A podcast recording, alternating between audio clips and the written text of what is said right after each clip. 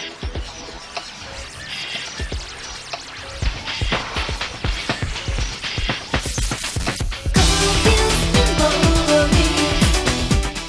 大家好，欢迎收听不一定有广播，我是勺子，我是姚伟。OK，上一期我们留了个坑，说要继续做这个名侦探 vs 名侦探啊。嗯上次我们做了柯南啊，这次我们来金田一啊。嗯我们也是非常的心虚，发现我们对金田一知之甚少。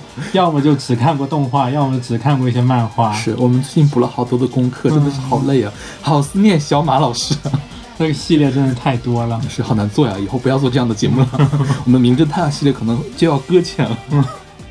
那么在节目开始之前，首先宣传我们的收听方式，可以大家可以在荔枝 FM 搜索不一定音乐广播来呃订阅我们的节目。那现在其实，在 QQ 音乐和网易云音乐上也可以找得到，还有小宇宙。那么呃，还有 Podcast 上面也可以找到。嗯、我们有一个微信公众号叫做不一定 FM，上面有乐评推送、音乐随机场，还有每期节目的歌单。另外呢，也有我的个人微信二维码，大家可以扫码添加我的好友，我把你拉到我们的听友群里面去。另外我有一个呃独立网站叫做不一定点 me，就是不一定的全拼点 me。那大家可以在上面找到使用泛用性播客客户端订阅我们的节目的方法。那么我们每期的常规节目，就是我跟小马一块儿录的这个节目呢，会有选歌嘉宾。呃，如果你想参加这个选歌环节的话，可以加入我们的听友群，我们会随机抽取报名的朋友们。那好，那我们接着来今天一系列。啊，金田一 OK，今天我们开场选的这首歌呢，应该是金田一系列最有名的呃歌。啊、嗯不是不是音乐，但是是歌是最有名的。而且是少有比较好听的。这话可以说吗？确实是这样的。其实是说实话啊，就后面有有一两首歌我还是蛮喜欢的，嗯就大部分歌我觉得都不如柯南。完了，这现在就开始拉对立了。嗯我觉得可能今天一粉丝最讨厌的就是说拿他去跟柯南比，他们肯定很不爽，因为柯南现在是最热卖的侦探作品了，相当于是。嗯但是金田一的地位要比柯南高很多，就金田一这个叫金田一少年事件簿是吧？嗯啊，那么我们现在听到这首歌是来自远古优子的《Confused Memories》，是一九九七年的一个单曲，也是金田一少年事件簿动画第一季的第一个 OP。啊，嗯那我们今天我们先不讲这个动画和漫画，我们先来讲一下这个金田一少年事件簿的背景啊。我是在做这期节节目的时候才发现，原来这个金田一少年事件簿是好多人合作完成的一个东西。是的，嗯哼，像他的呃原作最开始是这个金城阳三郎是吧？嗯嗯后来变成了天树征丸。他的作画呢是这个佐藤文也，也是佐藤文子，对？嗯说明这个侦探漫画它主要也是挺难画的。嗯像青青山刚昌又来做自己的脚本，又来做自己的作画，这种确实比较难。嗯对，说到这个脚本和作画，我今天去看了一下，就是在漫画里面有三个职位，我之前一直没有搞懂的。第一是原作，嗯第二是脚本，嗯第三是作画。作画我知道了，作画比较容易理解，就是画画的那个人。嗯像原作和脚本，它的区别是什么呢？呃，原作的话就是包括这个分镜啊什么的也带进去啊脚本呢就是写台词，相当于是编剧啊。像这个最开始最开始的这个今天系列的漫画的原作是这个金城杨三郎，而脚本呢是由天树正丸担当一些，是吧？啊，因为天数正天树正丸他一直是一个漫画编辑嘛。嗯哼，对。然后后来呢，金城杨三郎不负责今年一系列的原作了。嗯，那么就由天树真丸全权的负责他的原作，对，？天树真丸真丸也是个特对特别厉害传奇的人物。是是是，我看了一下，原来天树真丸他只是一个人的其中一个马甲啊。是的，这个人呢叫做树林深啊，树林深是一个一九六年六二年出生的一个漫画家，嗯，他的笔名大概有有六个，不止吧？六个笔名加上一个本名。嗯，还有一个合作名是吧？像安童西马、青树右叶、天树征丸、有森丈实、伊贺大晃、龙门亮，然后是纪灵，纪灵是本名，嗯还有他跟他的姐姐一块儿合作的一个笔名叫做亚树直，这肯定不止六个。啊，对，是对亚说到亚树直，嗯，另外一本我特别喜欢的一部漫画叫《神之拿》，就是《神之水滴》，讲葡萄酒的，嗯，里面也就是亚树直，我是真的没想到。是，我当时想，他们是为了保密吗？还是为了什么取这么多笔名？但是据他本人说，是为了，因为他风格很不一样，有各种的风格，所以他希望就是不同的笔名底下有让大家不不受影响去感受他的漫画。嗯哼，刚才说的这个神之哪是吧？对那个哪字呢是上面是雨字头，下面是一个下雨的下字儿，其实就是下雨的意思。嗯呃，这个翻译成中文你可以理解为是水滴啊、在汉语里面呢，它有两个读音，一个是哪，嗯。还有一个是晚霞的霞的二简字。哦。所谓二简字，我们现在用的简化字叫做一简字。嗯。后来呢，国家还出了一个二简字，就比较常见的，就餐厅的餐只取左上角，嗯或者发展的展里面那个狮字头下面变一个一啊嗯，那是二简字，少数还在用。还有橘子的橘是用那个桔梗的桔来代替，那是二简字的版本。嗯嗯现在可能常见的就这么几个了。然后呢，当时是把晚霞的霞变成了就是日语的这个哪这个夏字，其实。在如果要是把它当做日语汉字的话，应该读作夏，就是下雨的下的意思啊就啊神之下比较合适。对啊对对，翻译成我们一般叫它管它叫神之水滴，是吧？嗯，神之水滴，因为这个下在日语的原意就是水滴的意思啊，嗯就是用水滴比作下雨，其实是。嗯嗯这个天树征丸就是树林森以天树征丸为名义出的，还有一个很有名的侦探作品，叫这个《侦探学员 Q》。对。啊、说实话呢，好像我们，我觉得我之前也看过一些，啊。嗯，就是觉得比较一般，不如金田一。可能因为也是那个动画不太行哦因为漫画，因为它是一个侦探学员嘛，嗯刚开始第一个案件也比较的幼稚，就好幼稚啊，就感觉是就是蜡笔小新可以破的案子。但是据说他漫画之后也是会出现一些比较精彩的案件，而且他的作画也是这个佐藤长城还是佐藤这同一个作啊，画。佐藤文也，佐藤文对也，对，而且他们之后就画金田一的中途，他们去把那个侦探学院 Q 给它完结掉了，然后就嗯所以后来出来一个叫金田一 Return R 系列。啊，这 Return 是在这个《全侦探 Q》之后的东对对西是的，嗯。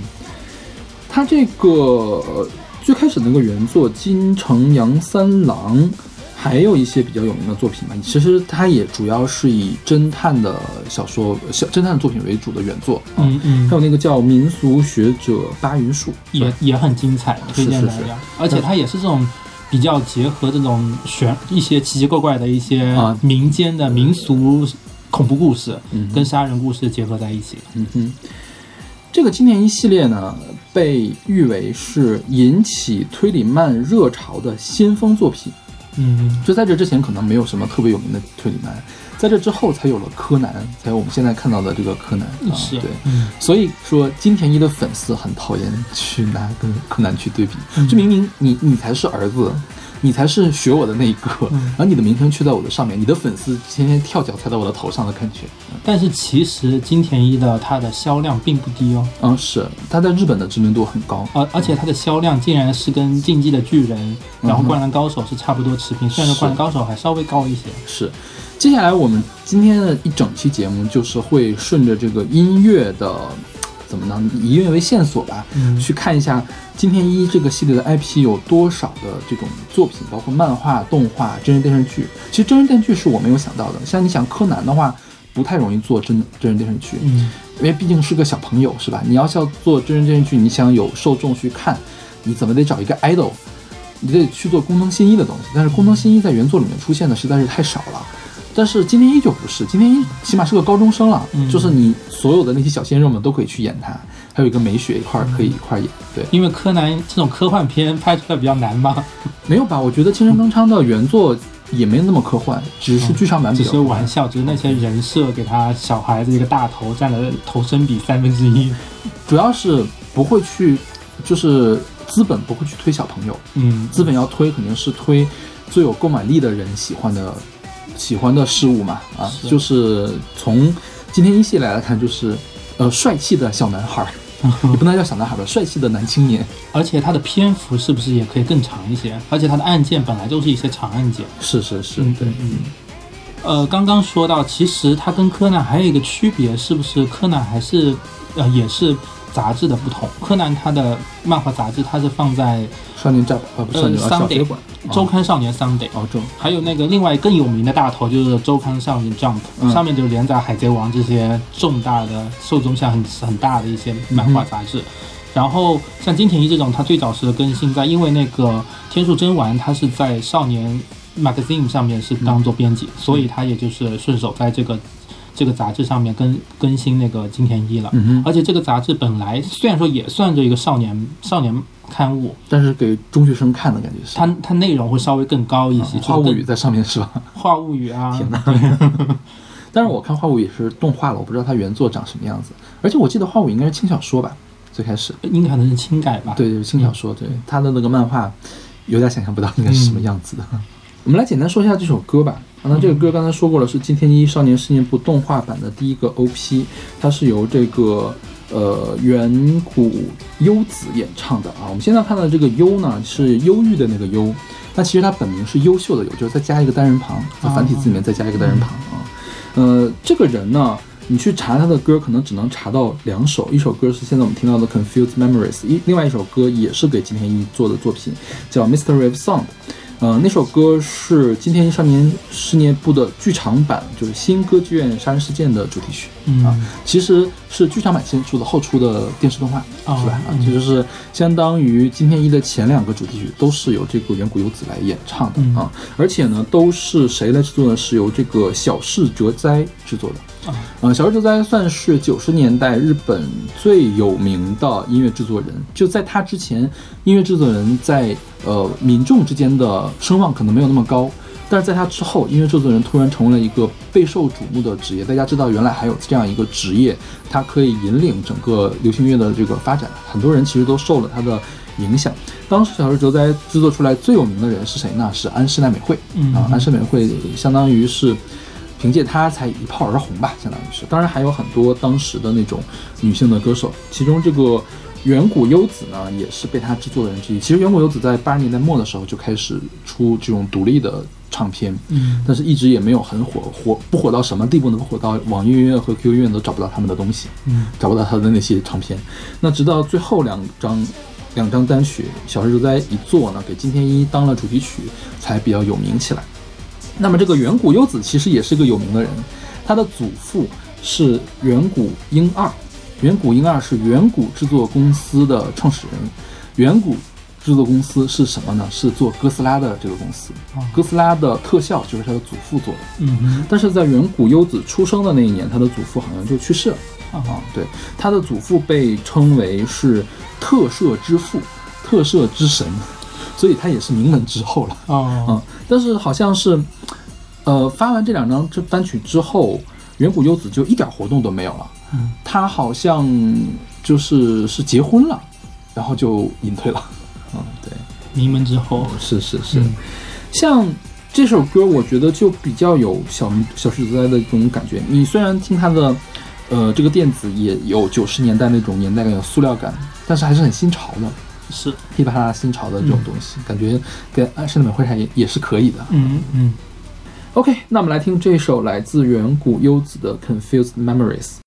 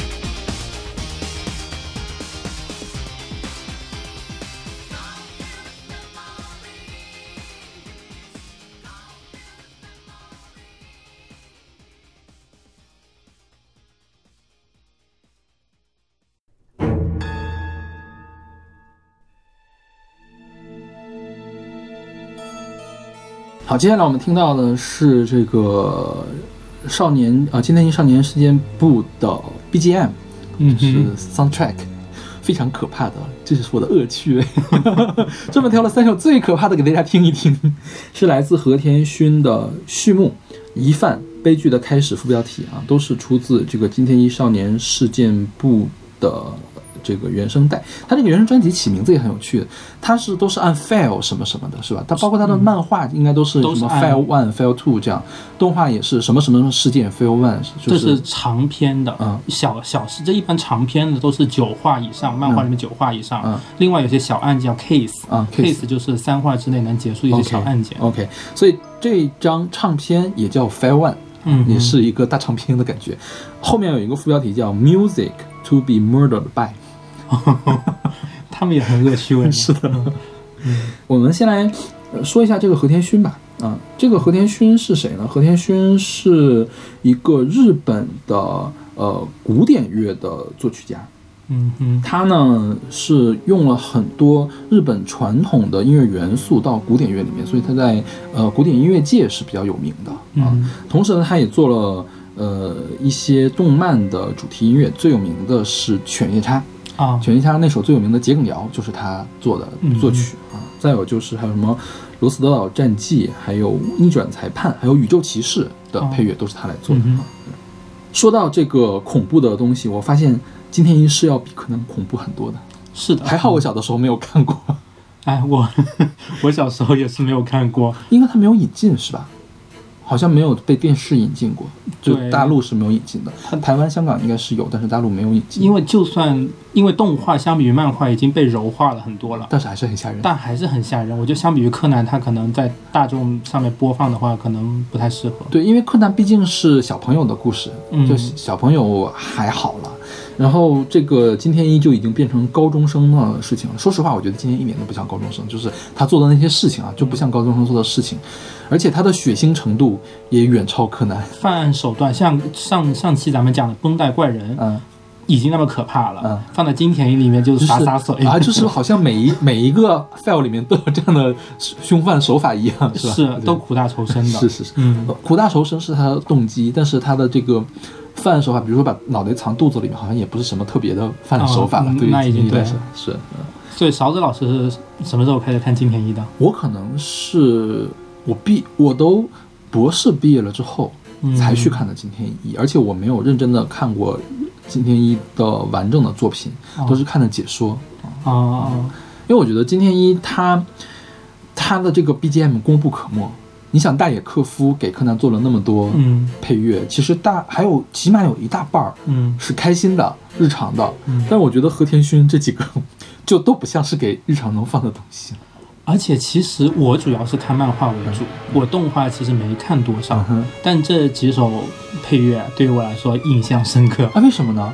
因为可能就为数不多的那几集看了之后，就是已经那种烙印已经印刻在脑海里了。OK，所以你什么时候开始看的？其实我最早也是因为柯南入坑嘛，啊柯南入坑之后，柯南慢慢的、慢慢的就觉得不够了，嗯就觉得因为我以前把柯南最恐怖的几集都看完了之后，就想搜更多恐怖的侦探漫画看、动画看。后来其实你搜出来的都是一些像。呃，QED 侦探证明终了啊，啊或者是像之前说的侦探学园 Q 啊，啊甚至像冰果，都叫做所谓的悬疑。真的真，冰果也算是侦探小说。对是，但是就很不得劲嘛。对我最近看了冰果的原著，嗯，就是，哎呀，有一点墨迹，就真的很文学，我觉得，包括什么文学少女也也当做是侦探小说了，是不是？啊，它是轻小说。实际上有没有有没有推理的部分，我都没有没有，这个我们就有点忘了。嗯但是我觉得轻小说有的时候好像真的是挺墨迹的，嗯哼，这个是可以说的吗？因为冰果很多人喜欢，就是尤其是喜欢推理的人，也有很多人喜欢冰果。因为冰果的那个作家，他不是一个专门写推理小说的小说家，他是一个正儿八经的文学家的那种小说，而不是轻小说家。所以他来写冰果的话，纯粹是出于业余爱好嗯写的那种轻推理，真的是好轻，就是就是可能。呃，喜欢本格推理的人，比如说看阿加莎·克里斯蒂、看奎因、艾利的奎因的这些人，都想的是这种会有人死掉，或者是好多好多人一块儿连续死掉的这种，嗯就是很很惊险、很刺激的。但是冰果就是那种解的是什么案子呢？就是呃有一个什么呃，就是我们隔壁班的这个有个同学病了，但是他们班的那个学员季呢要做一个侦探小说的这个电影，嗯，我们来推测一下这个侦探小说电影的结局应该是什么？就这种肯定不会有人死掉嘛，所以就很适合校园的那种侦探社干的事情。对对对对对对对对。包括说什么我们那个这推理社的这个会刊第一第几期会刊，它究竟写的是什么事情？究竟发生了什么事情？哦，这种嗯对嗯，但是它但真的也是抽丝剥茧的去来做的，是有推理的过程，啊但是就好像少了一点张力。是的，对，而且它动画受欢迎，里面几个女女角色，男角色其实也挺受欢迎的。对，都是很萌啊，啊，对，就是宅宅基地。可以这么说，这么说可以吗？这么说真的可以吗？这个是姚伟说的，不是我说的。让我说说，我刚才打的就是继续说我我怎么看上的，就是一三年的几年出国了嘛。小时候那个包青天不是是大家的少年包青天，少年包青天就大家的不是那个开封有歌，开封有歌，是周杰的。对，对。嗯，然后倒倒是当时就是小时候看了之后，就又想重新回味那个恐怖的背景音乐以及恐怖的案情，，OK，然后看了《少年包青天》看了之后也是吓得不行，嗯然后我就是在这方面有点受虐吧，就忽然间想，哎，这里面说有一个案件跟金田一相关，然后呢，我就把金田一拿出来看了，然后我就直接就开始看漫画。嗯哼，哦，那天真的是我印象深刻，就下午看的哪个呀？就是第一集是吗？第一话，OK，一会儿一会儿我们专门留一趴要说他那个第一话。就第一话，我当时下午的课嘛，啊。我是中午吃完饭就准备准备准备下午的课就准备出发了，嗯，然后呢，我就坐下说啊，看部金田一吧，嗯，大中午早上大太阳。啊，然后看了那一部我不敢出门，是真的害怕。然后我们那个宿舍我住在底楼，然后那窗户特别大，如果有人撞到外面，他那个窗户底下的。他能到他的胸部，就是差不差不多半人胸部以上，就刚好露一个脑袋出来是吧？你胸部以上都能露出来。嗯嗯然后我的那个外面的走廊呢是回廊型的，那个整个就像一个迷宫一样。嗯，所以之后几天我看了那个之后，我就是不是之后几天了，我但凡住在那个宿舍里，走那个回廊，我每过一个拐角，我都得回头看一眼，然后往前看一眼，OK 留下了心理阴影。OK，之后就是有个还有一个同学来我找我玩，就圣诞期间同学找我玩的时候，两个人在一个房间里，大家一直我就想，哎，再继续看一看金田一吧。嗯，结果就算两个人在房间里，我也看得吓得不行，生怕就是凶手不知道我在家里有两个人，然后进来，然后把我两个人都干掉。OK，好吧。所以之之后就是慢慢的、慢慢的就一个个看下去了。但是最新的那些 R 系列，我反而因为之后时间耽搁什么的就没怎么看，因为它是在一三年、一四年之后更新的。嗯那接下来借着就是这个背景音乐，我们来介绍一下金田一的主要人物吧。嗯嗯，金田一的核心人物是金田一一。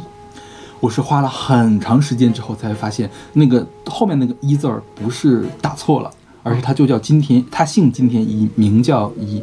嗯、在日文发音里面的话，这个后面那个一和前面的金田一的一是两个完全不同的发音，是吧？是出哦，对，嗯但是在中文里面就很容易搞错。有的时候说怎么金田破折号是什么意思？哦，后来会发现金田一一还有一个妹妹叫金田一二三嘛，啊，哦就是金田一空格二三是这样的。对，金田一一他的呃设定是金田一耕助的外孙，嗯但是他们经常都说激将，很多被翻翻译成这个爷爷其实他是他的母亲，他的祖外祖父是金田一耕助，然后他的爸爸是入赘到金田一耕助家的啊。这是在哪里面有提到吗？这个我我不知道是在哪提到，但是就是从设定上是这个样子，我不知道具体是在哪儿提到的啊。这个金田一耕助是日本最著名的推理小说家，叫横沟正史啊，最著名之一吧，别最著名的，嗯。笔下的名侦探，他跟谁呢？他跟江户川乱步的明智小五郎，还有高木彬光的神经公介，并列称为日本三大名侦探啊，所以是很有名的人。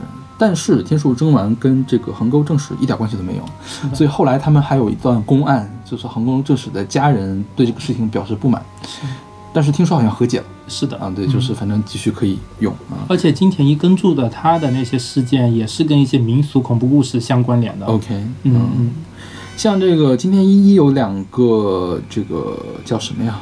呃，口头禅嘛，不叫口头禅，就是名言。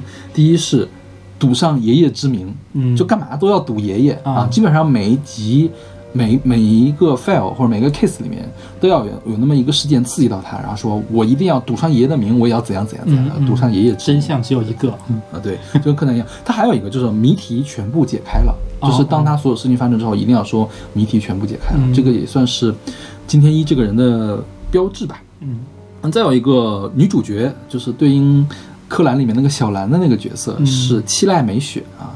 七濑美雪是金田一的右训染，是吧？是右训染吧？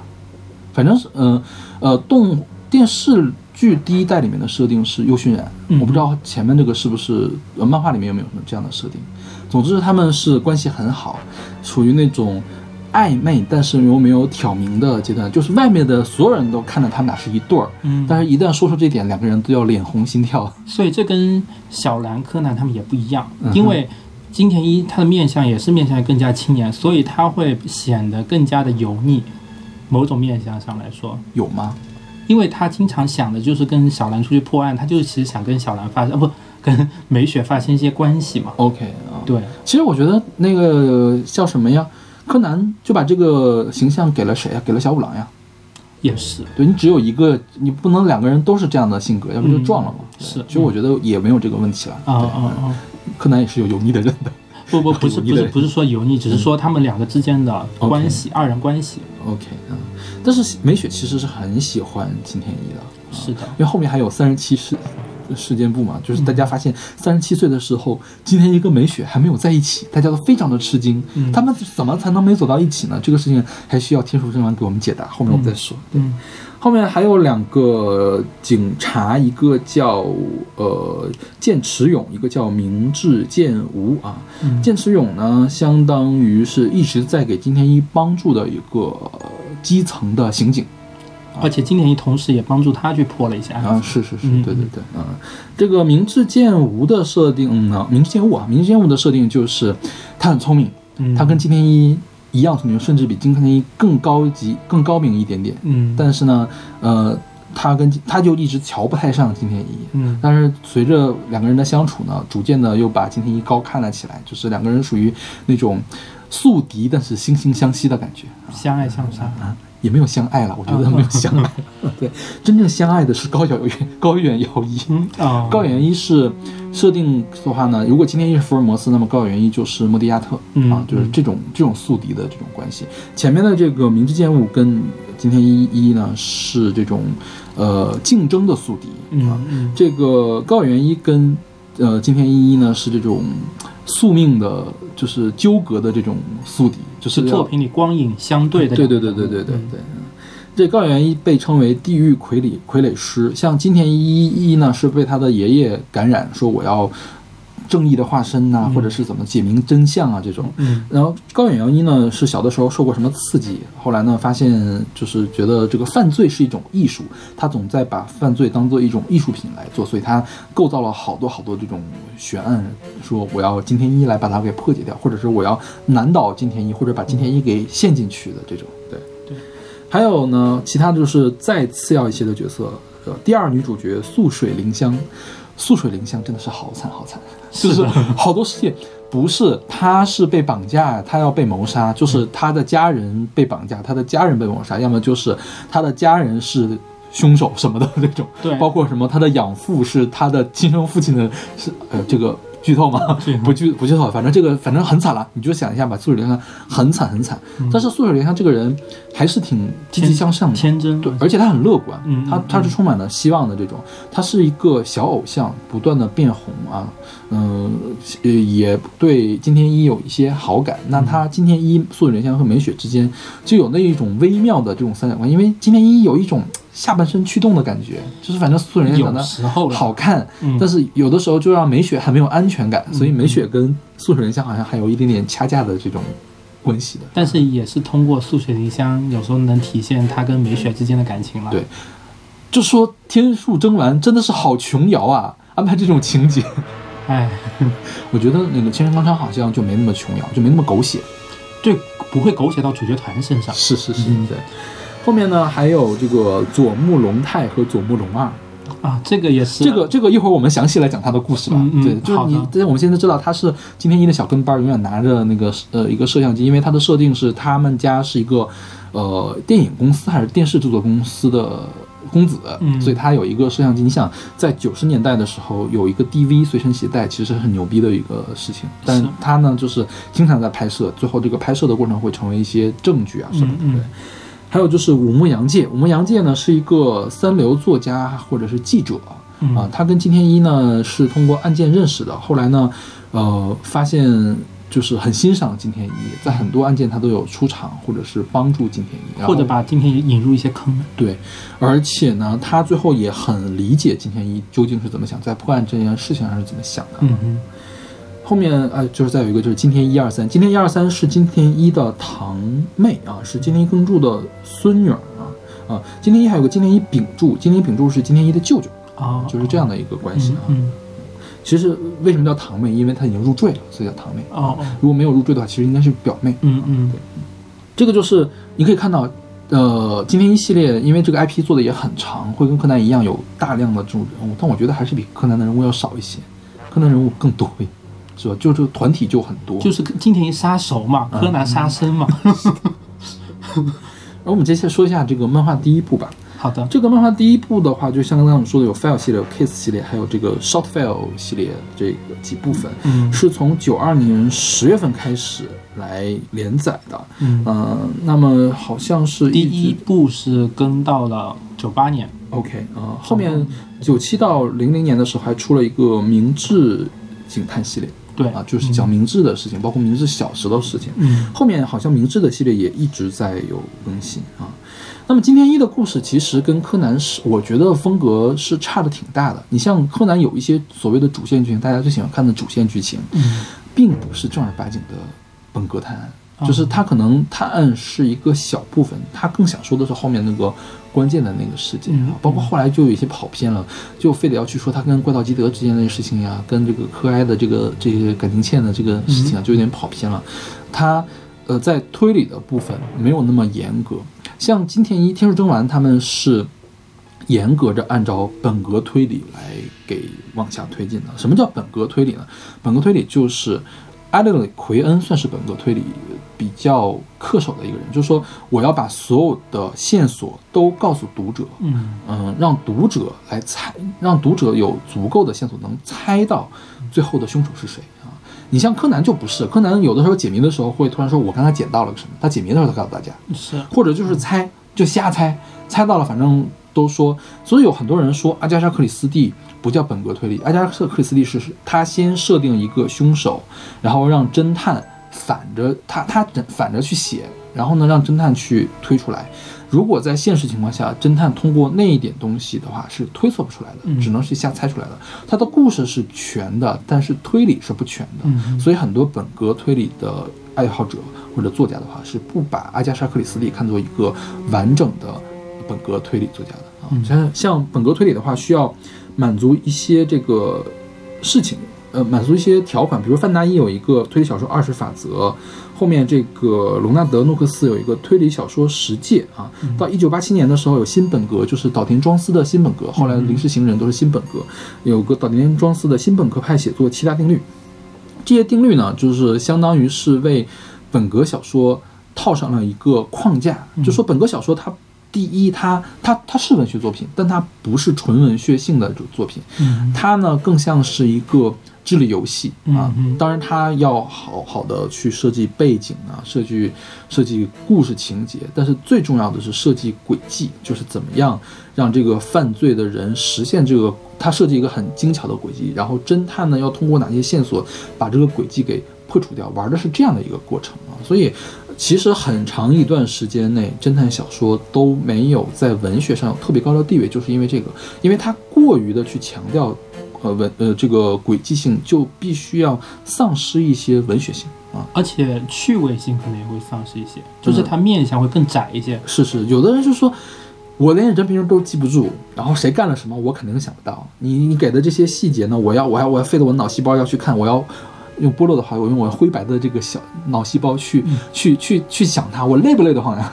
有时候读的会很辛苦，是会着急。对，包括就比如说我最我们最近补了好多的这个今天一的解说，说实话有一些我是没有太看懂的，他说的好快呀、就包括那个人名我也有点 follow 不上。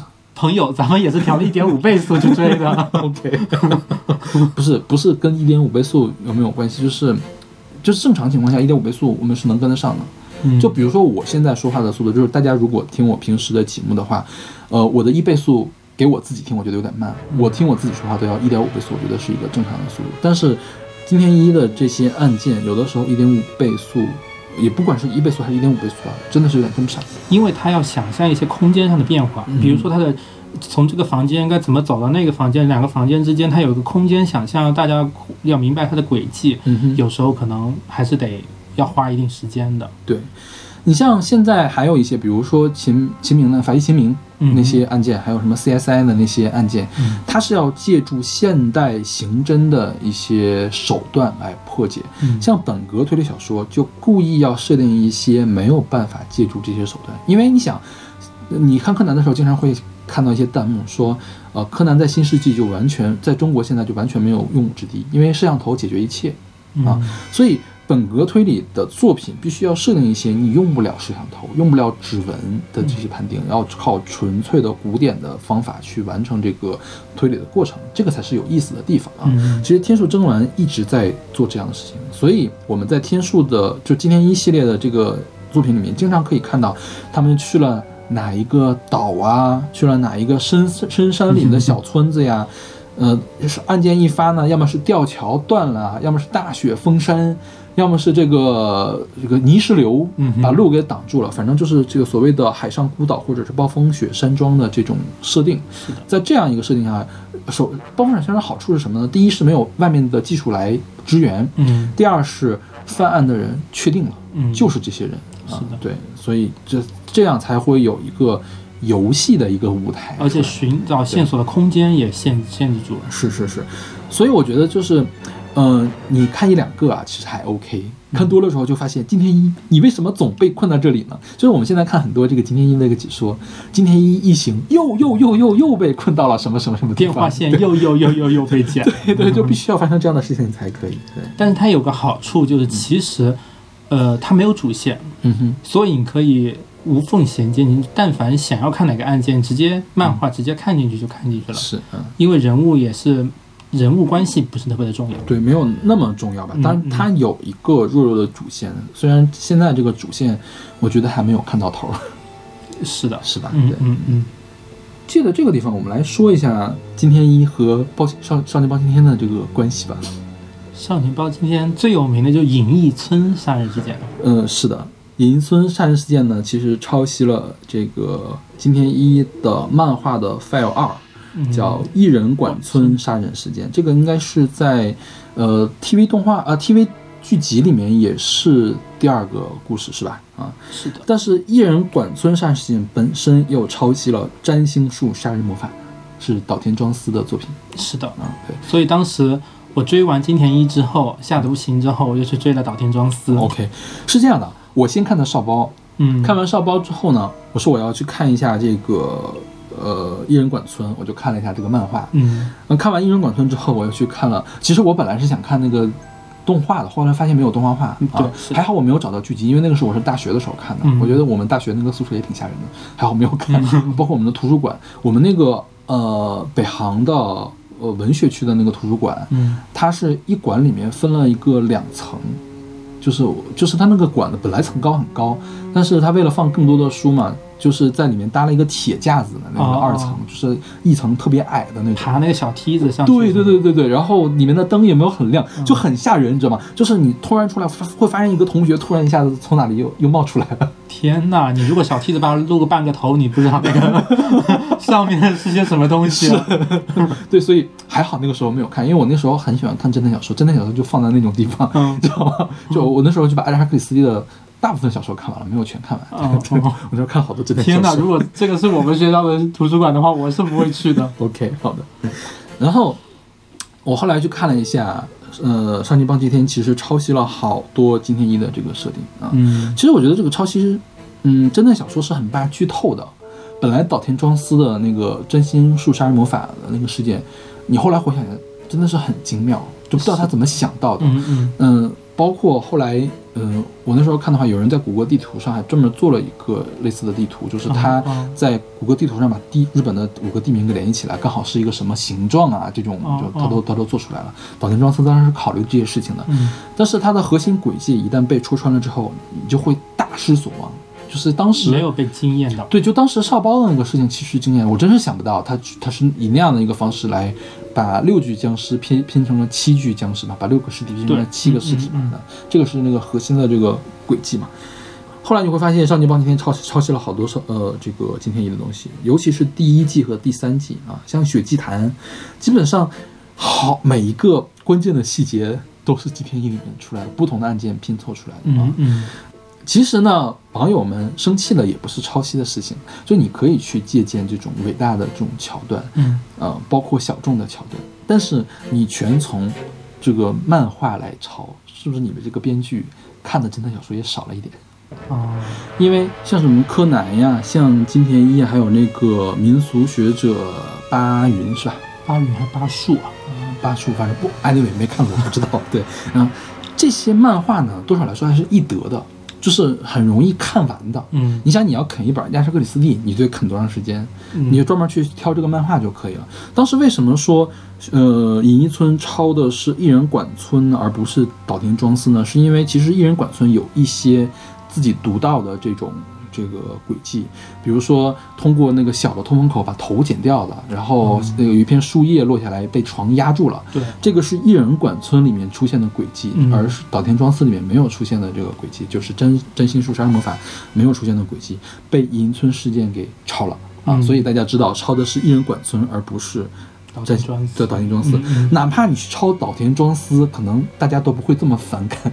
但岛田庄司他其实对于他其中的作案细节啊，一些里面的人物关系，可能跟他的银翼村可能不太一样。嗯哼，银翼村也是各个酋长之间的一些仇恨关系啊，这种你没发现就完全就是套了个皮的艺人馆村杀人事件吗？是的。但是我觉得艺人馆村会比它精彩更多，啊是里面的情感纠葛跟那个怨念，嗯以及一些对会更加的复杂跟浓厚重一些。嗯哼。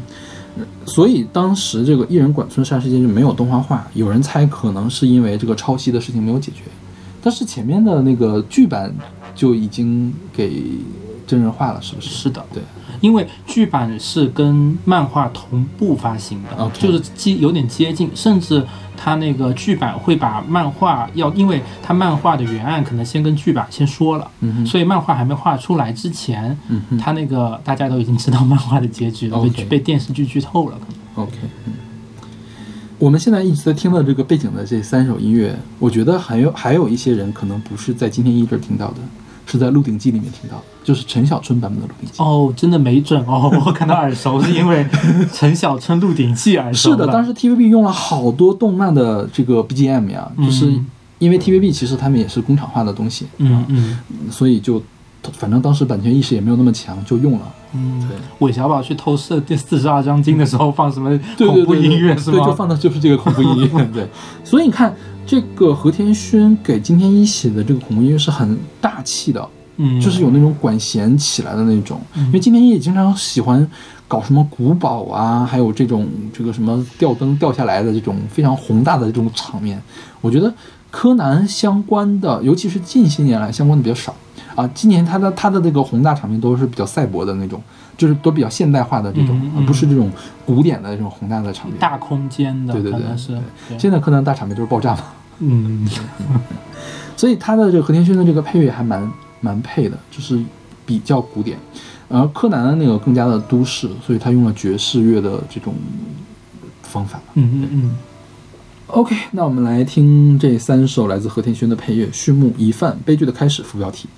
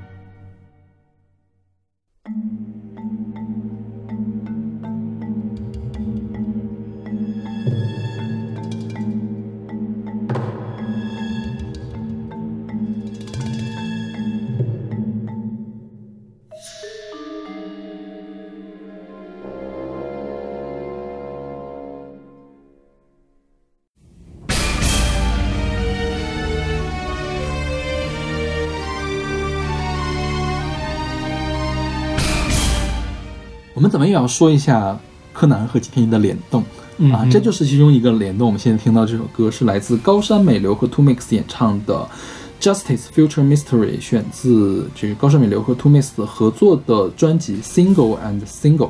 嗯嗯上一期我们说过了，Two Mix 是谁呢？Two Mix 是高山男主唱的一个二人组啊。嗯嗯那这个刚好这个 Justice Future and 呃 Future Mystery 跟我们上一部做的那个 Truth 那首歌，嗯是同时期发布的，姐妹篇吗。对姐妹篇，这听起来就很像嘛，你不觉得？对啊，所以我在听的时候，我就希望 这首歌要不要柯南也出来再唱一下，有一种跑调的感觉。不可能的，不可能。对，我觉得这个是柯南和金田一的几次联动之一啊。嗯后面好像还有一次是这个 R 出的时候吧，是在独美电视台上柯南和金田一连放啊哦，就黄金时段连放啊，嗯那次联动。还有一个就是我们上次说过他们做的那个游戏游戏对嗯他们有几次联动，嗯，这个。那我们现在就来说一下这个金田一的动画第一部。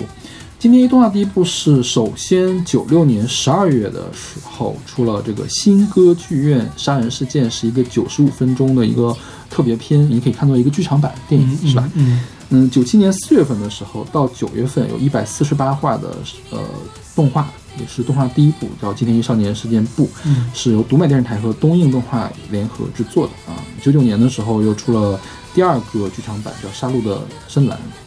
嗯，在后面就好长一段时间没有出金田一的动画啊，嗯直到零七年的时候有那个 SP 的歌剧院最后的杀人，也叫第三次歌剧院杀人事件，是吧？嗯嗯还有这个一二年的 OVA 啊这一系列的东西啊。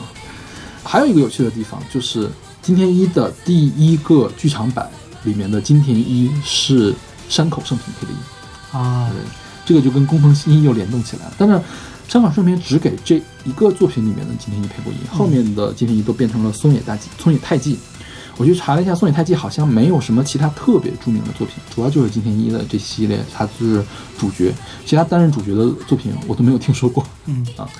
说到有意思，他这个第一篇就是他九六年的这一部影视剧版的这部动画，叫做《歌剧院新杀人事件》。嗯哼虽然说它跟漫画一样，它都是以歌剧院为开场，但是它跟漫画的第一话其实是内容是不一样的。嗯哼，它是以它的小说改编的，嗯哼，漫画那边呢，它就是改编成了它的电视剧。嗯哼。嗯呃，漫画的 Fail Fail One 就是第一个案子，就是歌剧院杀人事件，是吧？对，嗯、动画的剧场版也是动画的第一篇，是新呃歌剧院新新杀人事件。对它是根据长篇小说改编的。对，像这个歌剧院也叫歌剧院馆，嗯，好像是金田一里面重复出现地点最多的一个地方。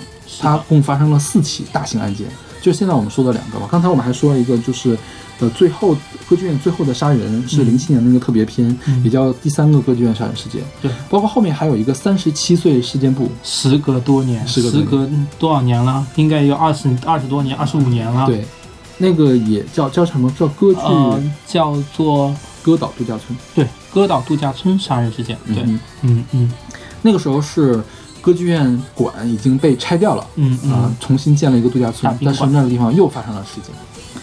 像嗯，金田一他呃有大主线是高遥一高遥元一的那个高远遥一吧，现在好难说高远遥一的这个主线，但是他有一些其他当做线索的东西给它穿起来。就是你前后是有呼应的，就像柯南总要发生的米花厅怎么怎么样，米花厅，柯南的剧版好像 TV 原创还有一些这个连续的这种事件，就他们总有一个听到鸣笛的那个咖啡馆，那个是地方发生了好几起事件，当然都不是杀人事件，好像啊。那这么说起来，佐藤跟高部那个吻，一直就是要吻不吻，每次的情人节都要吻一遍。对，就是他们，嗯，像《青山上也是相当也一样，就是除了有那种大的主线在里面，嗯还要安排一些小线索在里面，这样就是你前后有呼应，就是当你看到这件事情发生的时候，啪，你会心一笑，就像所有人看到三十七事件簿的第一案是歌岛度假村的时候，嗯都会会心一笑，说哦，又是他，啊，但是会会心一冷啊。会心一冷可还行。对，好多人他就是呃，时不时啊，已经从一个恐怖的案件里出来了，第二次出去玩一下，又进入一个恐怖案件。OK，嗯，说到这个恐怖的案件啊，就是连续的这个事情，除了歌剧院之外，还有一个穿的前后的线索的时间，嗯是东方号沉没。的这个事件。嗯，它呢跟三个案件有关，一个是悲恋湖传说杀人事件，嗯一个是黑死蝶杀人事件，还有一个是幽灵鹤船杀人事件啊。嗯这几个好像的电视动画都有改编啊。嗯我们先说这个悲恋湖的杀人事件啊啊啊，，悲恋湖杀人事件里面。就是让人就我我因为我看的不是很多了，就是少数几个我看了动画版的案件，嗯嗯因为它的设定是谁呢？是美雪的堂兄死掉了。啊，美雪的堂兄好可怜，我觉得他他在里面画的是那种憨憨的那种角色，是的吧？是好可怜，感觉就是他出现那一下。说实话，一般你觉得柯南家里面不会有人死掉，像柯南的爸妈也不会死掉，像步美步美的爸妈肯定不会死的，对啊，元太的爸妈也不会死的，但是美雪的堂哥就死掉了，所以说柯南都是杀生，金田一都杀手。是非常非常的熟人啊。然后这里面呢还有一个呃美雪比较相熟的一个学生会会长啊，叫什么原野英志原野啊，嗯原野对。就是一下子变成了一个另外一个人杀人魔，对。但是他是因为什么呢？是因为他的妹妹在这个东方号上面，这个东方号当时遇难了，嗯他求救的时候呢，被一个人从救生艇上推了下去，也不叫推了下去，就是没有把他拉上来、啊嗯嗯，因为这个救生艇已经要满了，嗯就是没有把他拉上来，为了自己保命没有把他拉上来，然后他妹妹就淹死了。淹死的过程中，他手里就刚好拿了一个牌儿，这个凶手呢就通过这个牌儿把所有符合这个名字的在那条船上的人全都给拽了过来，嗯然后把他们给要全都杀掉啊，是这样的一个故事啊。当然，这个这个凶手呢，最后被美雪感化。这个说来也巧，因为美雪跟她的这个爱人也是她的妹妹。你看，你看这个复杂的情节，琼瑶都写不出来的感觉。嗯 长得特别的像，然后就被感化了。感化之后呢，他就开着一艘小船跑到了湖里面，那个船炸掉了，嗯也没有说后来死没死啊。嗯当然后来他又出现在另外一个案件，就叫黑死蝶杀人事件里面，他是一个配角的形式出现了，他失忆了。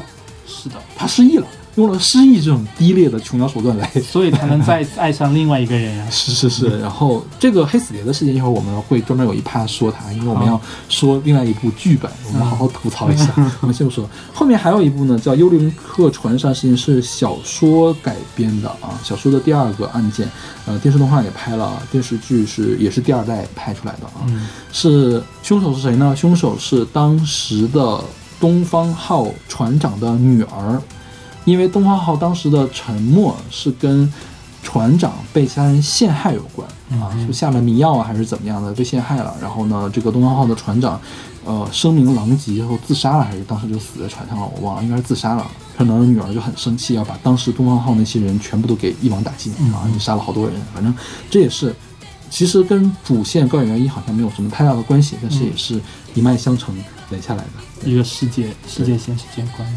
对，嗯说到他们熟人被杀或者熟人当凶手的这个事情，还有一个叫魔犬森林杀人事件。嗯它里面呢，最后的这个凶手呢是谁呢？是金田一的同学啊，不动高校杀人集团之一。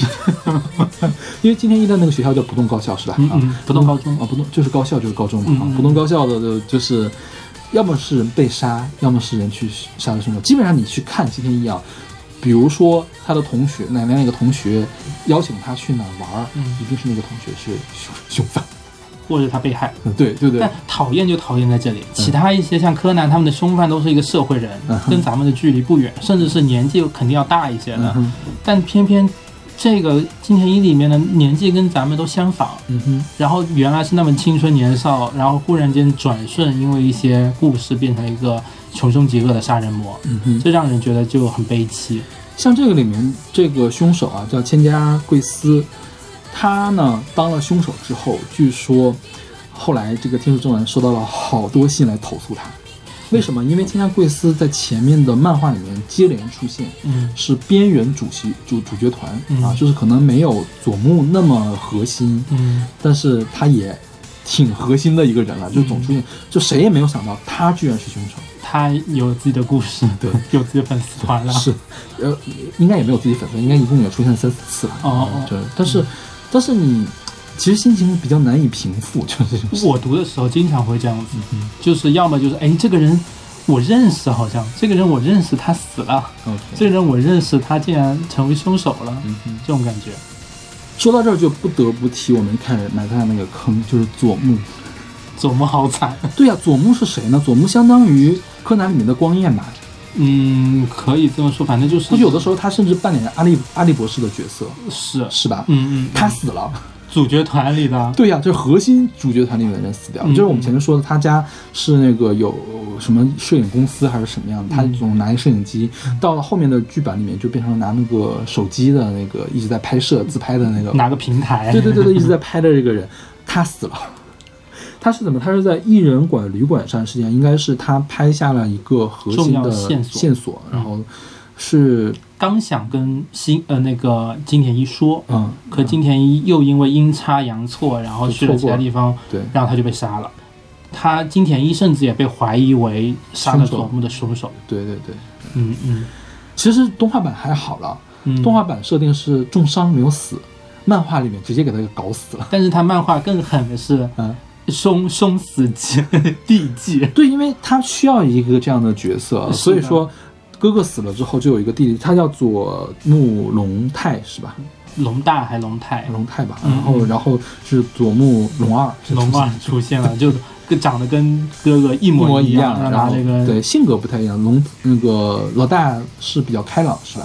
老二就比较话比较少。你说为什么呢？他为什么把第一个弄死呢？也把他救活，可能原来他打算就让他就的，我觉得是为了张力吧，嗯就是这更能更更能吸引人呀，谁会让主角团死掉呢？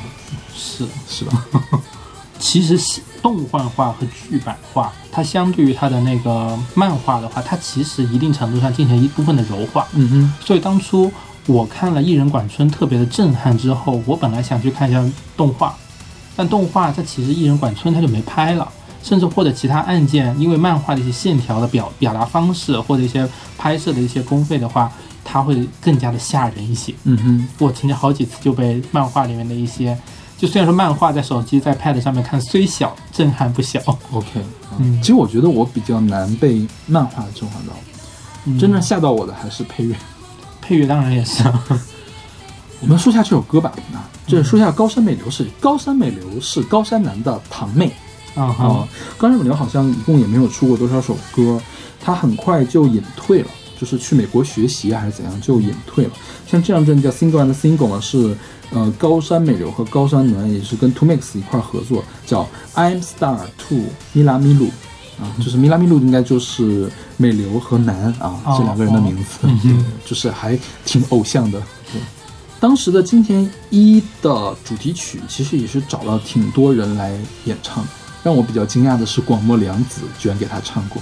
啊、当年也是广末凉子的鼎盛时期，少女鼎盛时期。但是不得不说，广末凉子的歌实在是不太好听，是不是你已经过了听少女歌曲的时是我就没有听过少女歌曲了。你觉得她比 S.H.E 要好吗？也没有吧。也没有？嗯，声线嘛，嗯，还是它就太像偶像了，嗯嗯嗯，而且有一种智能，就是一种配大白嗓。就就配合他当时的那种宣传的一种智能。嗯哼。嗯嗯。OK，那我们来听这首来自呃高胜美流和 Two Mix 的 Justice Future Mystery。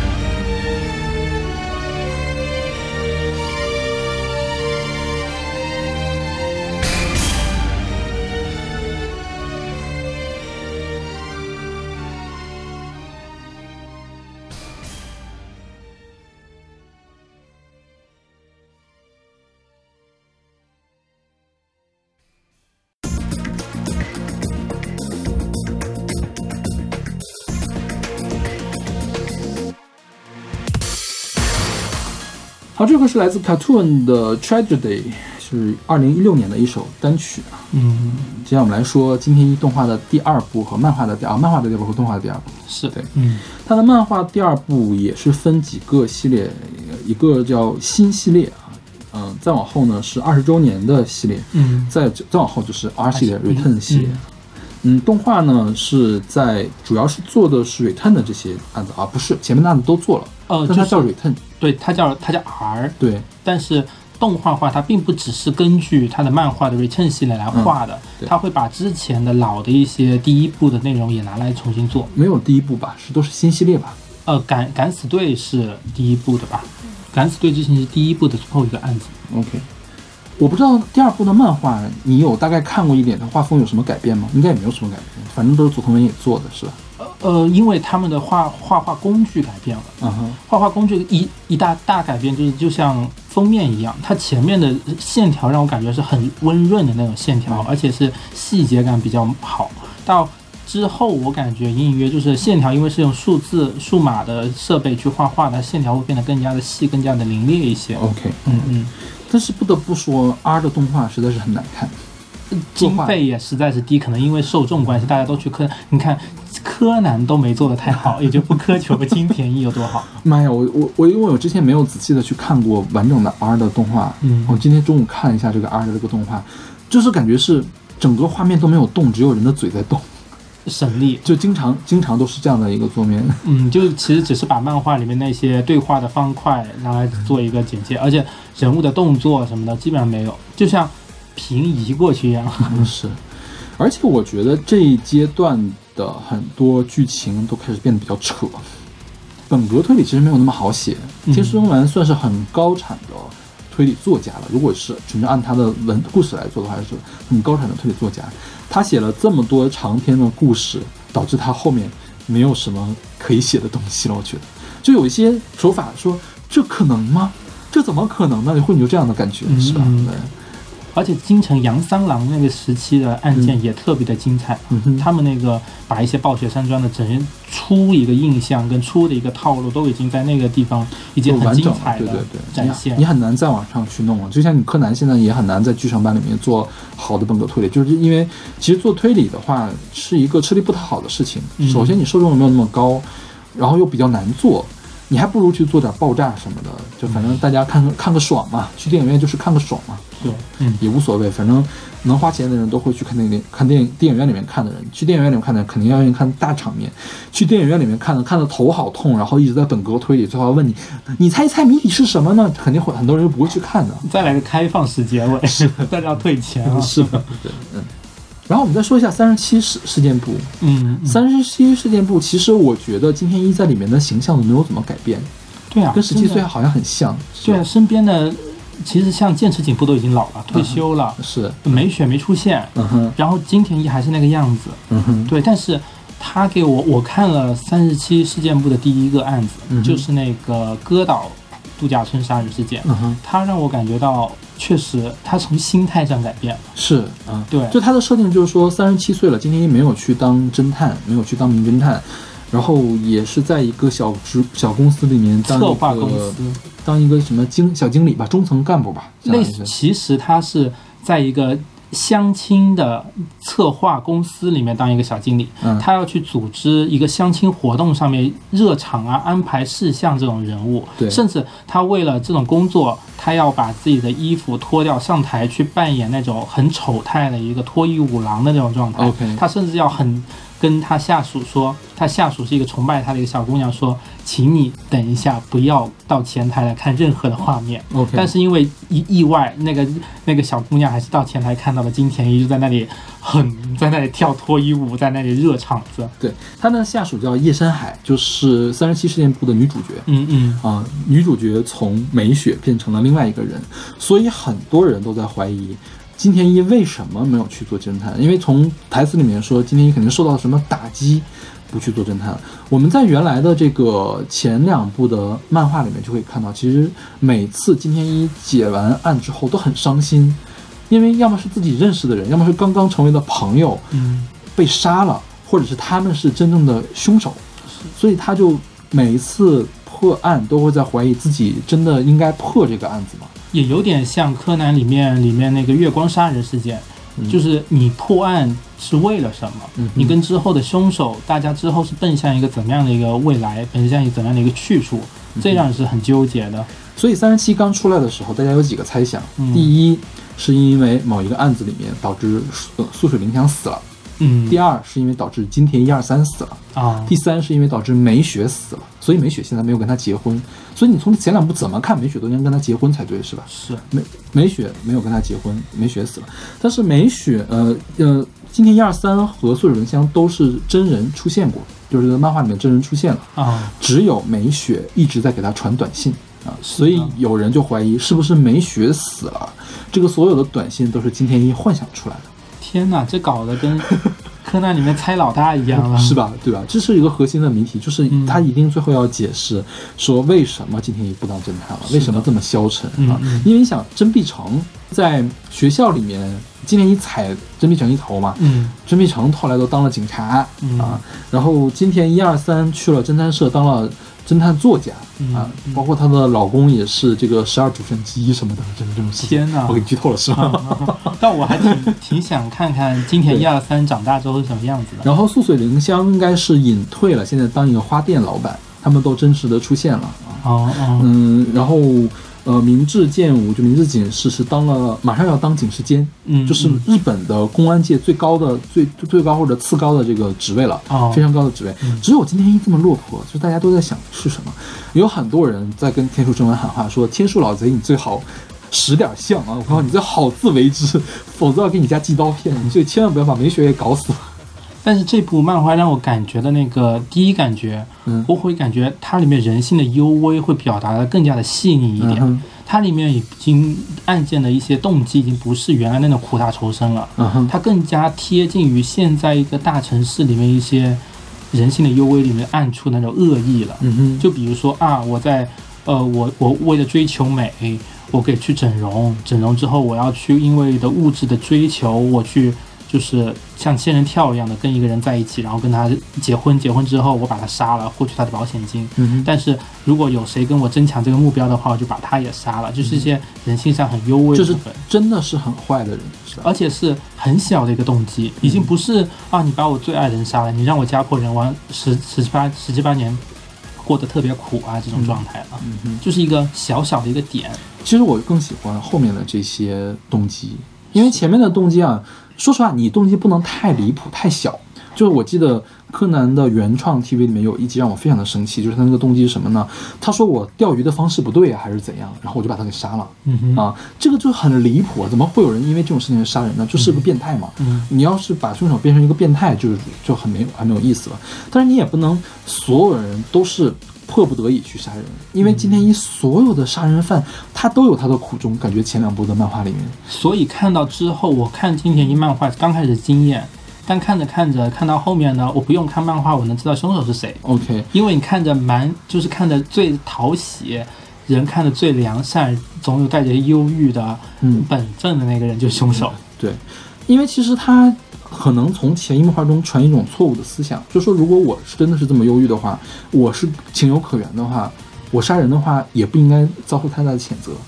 但其实是无论什么情况下，你都不应该选择杀人这条路。后来柯南其实也反复的在强调这一点啊，但是天树他为了做这个系列嘛，嗯他就前面是在刻意的去强调他的苦大仇深，所以我觉得他很像琼瑶剧。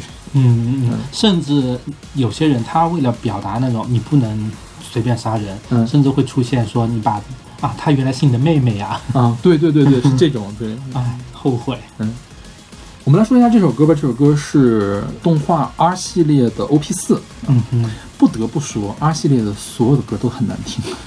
哎，可以这么说吗？可以。就是我实在是选不出来该选哪一首嗯了。但是我们怎么样首歌来说说一下 R 系列嘛？我就选了 Cartoon 的这首。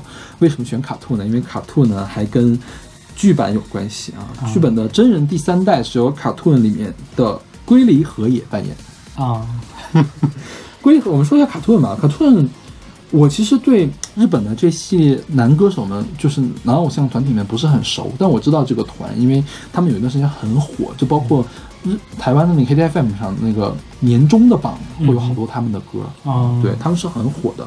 我里面我见过名字的，就是龟梨和也和赤西仁啊，赤西仁后面好像应该已经脱团了，但是龟梨和也现在还在团里面啊。嗯嗯，龟梨和也饰演了金田一真人第三代的呃剧情，第三代只有一集 SP 哦单发片，是这个吸血鬼传说杀人事件。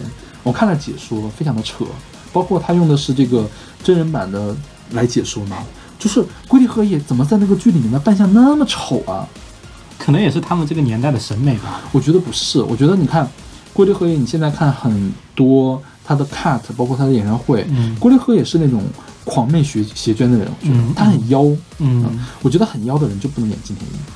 是，金田一是个什么形象呢？你看他漫画里面是一个胖胖的，他是那种笑的时候嘴特别的大。有点憨傻。啊、对，就是而且又憨傻，有点憨态，就是有点变态那种，就是嗯很色嘛。你想色老头，就是毛利小五郎的年轻版，我觉得就金田一。呃、他脸而且脸圆，对，呃，脸圆不圆倒无所谓，就是说这个人你可以看他平时有点玩世不恭，嗯但是当他严肃起来的时候，又让人觉得很可靠，这个才是金田一。是忠犬型的，对，但是龟梨和也在那个里面演的，就是他又染染了个黄头，然后那个时候龟梨和也又很瘦，嗯，龟梨和也本身有点邪气，我觉得有邪气就不是金田一。感觉他适合去演高原摇曳，哦，倒也是了。嗯，就是有那种猫系邪魅的那种感觉。对对对，因为后来看那个龟梨和也他的那些演唱会里面，他眼影如果眼线重一点或者眼影重一点的话，真的是很漂亮。就这么漂亮的人，怎么在里面扮演那么丑的？那发型太差了，是，包括这个剧情，我觉得也挺扯的，就是犯案手法比较难以实现通过放血来啊。对，通过放血，然后又给输回去，嗯，然后这个呃重量差了一点，剪了一点头发，头发变短了什么的。那真的是够精确。是，对所以这个放血跟输血两个两个两个洞，剩下就是吸血鬼吸过的 牙。我们就悄悄的已经把这个结局给剧透，无所谓了。我们最开始应该加一个这个剧透警告，是不是那个对，在前面可以加一个。？OK。嗯说到这个真人版，我们下面说的都是真人版了。嗯嗯啊嗯真人版一共拍了五代啊。嗯它有一个巨大的特点，就是每一代的金田一都是由杰尼斯的当红男星扮演的啊。嗯第一代的唐本刚，第二代松本润，第三代龟梨和也，第四代的是山田凉介，还有第五代今年刚刚出的道之俊佑啊，都是当红的男明星啊对，嗯嗯，杰尼斯说实话我也不太熟，因为杰尼斯的这些团我都不听。我一度认为杰尼斯搞坏了日本的乐坛，就是一一边是杰尼斯，一边是 AKB，嗯他们把日本的流行音乐给搞坏了。嗯就有那么一段时间，就是在世纪之交的时候，如果你去看一下公信榜的年终榜，你会发现，确实是做音乐的人排在前面。嗯等到这个一零年左右的时候，你发现前十名一半 AKB，一半阿拉西，啊，就是让杰尼斯给搞坏了。我觉得，对，就是真正打榜的人不是听音乐的人，就是大家可能不是去冲着这首歌唱的多好而去听它，嗯而是说我喜欢里面的这个人来去弄它。这个是有可能会增进音乐的发展的。其实我觉得，比如说像国内这个鹿晗，还有吴亦凡，还有这个韩庚吧，包括韩庚刚刚回来的时候，那个时候华语乐坛其实有一点点标被被盗版冲击的太严重，大家都做一些很土很土的歌。嗯他们从韩国回来，因为韩国的音乐体系很完整，他们的训练很完整。像韩庚，像这个张艺兴，像鹿晗，我们哪怕现在瞧不太上他们，他们是受过流行音乐工业打造的人，嗯他们做出来的东西起码是有水平的，是有技术水准的一个东西，他们才某个侧面上其实是拉动了这个音乐的发展。嗯。但是像日本当时那个状状况，就是说，它拉低了整个日本音乐的发展，因为日本本身的音乐水平很高，像嗯宇多田光、安室奈美惠，在零零年代的时候就已经是走在欧美音乐的前沿了，嗯就被阿拉西他们一下给拉回来了，感觉是这种感觉。你像听这首歌，我又没有觉得这个凯特人唱的有多好啊，就是就是这社的人这家的人会唱的这种东西，是的，嗯嗯。而且忽然发现，竟然在这个 SP 就是龟梨和也这一版 SP 里面的七濑美雪竟然是上野树里，上野树里是谁？上野树里是日本小王妃，开玩笑了日，本小王妃是什么 野田妹了。？OK 野田妹是《交响情人梦》里面那个憨傻可爱的那个小姑娘。OK，嗯，但是她感觉也不像是美雪的一个角色。不过虽然说零七年那几年确实是上野树里事业发展的很好的那几年。嗯哼，嗯，而且她为什么这一版做的比较呃被类似于她只做了一集就结束了呢？据说是因为它的反响太差，但反响太差，它的收视率我大概看了一下，它有百分之十八点四，因为有龟梨和也吧，还有这个上野树里，所以说就是它其实也是反响评价嘛，不一定是收视率是纯的哦，评价的，也是，因为像最近第五季的收视率，它最高也就只有百分之九点几，可能时代在变迁了。是，嗯一会儿我们再说第五季的事情，好好吐槽一下。嗯嗯，所以你觉得第三季是最烂的一季吗第三季我没看，？OK，嗯，我觉得松本润吧。一会儿我们再说松本润。我们今天要得罪好多人啊。OK，那我们听这首来自 Cartoon 的 Tragedy。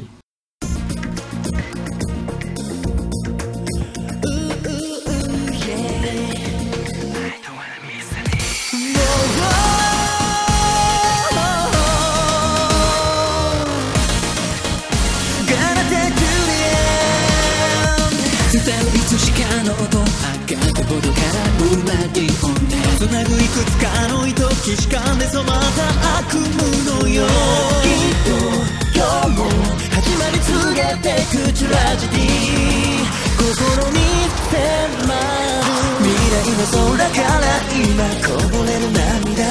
愛しい過去の全てをただにじます前に。さらせ時へ突き進む力胸。抱きつける貫け誓いを願えば空高く散りゆく花びらこの手をすり抜けても君だけ信じてくれたら何も恐れはしない。限りなくあでやかな衝動の波となって舞うた解き明かしてくれいつの日か再会の花が咲くように君を信じて何も失ったとしたって思いを偽らぬならそう最後の最後で全て輝くから。触れる途端登録し昨日の笑うアシメトリー。揺れる予感惑わすフェイクの光景眺めてた。何度今日も過ちを犯せばトラジディろう憂いの窓から今飛び立つ翼。見え隠れしてる真実明日へ導く暴けこの手荒らせ。この目希望なら人に光もういらない。傷からちょっと変わる愛しさ抱き寄せて命の強さと儚さを思い知るよ僕らが出会えたあの日を後悔させはしない。この先もうなだかな静寂の夜になったビスパー。現地かけのそれ残酷な運命を変えられるのなら僕らも信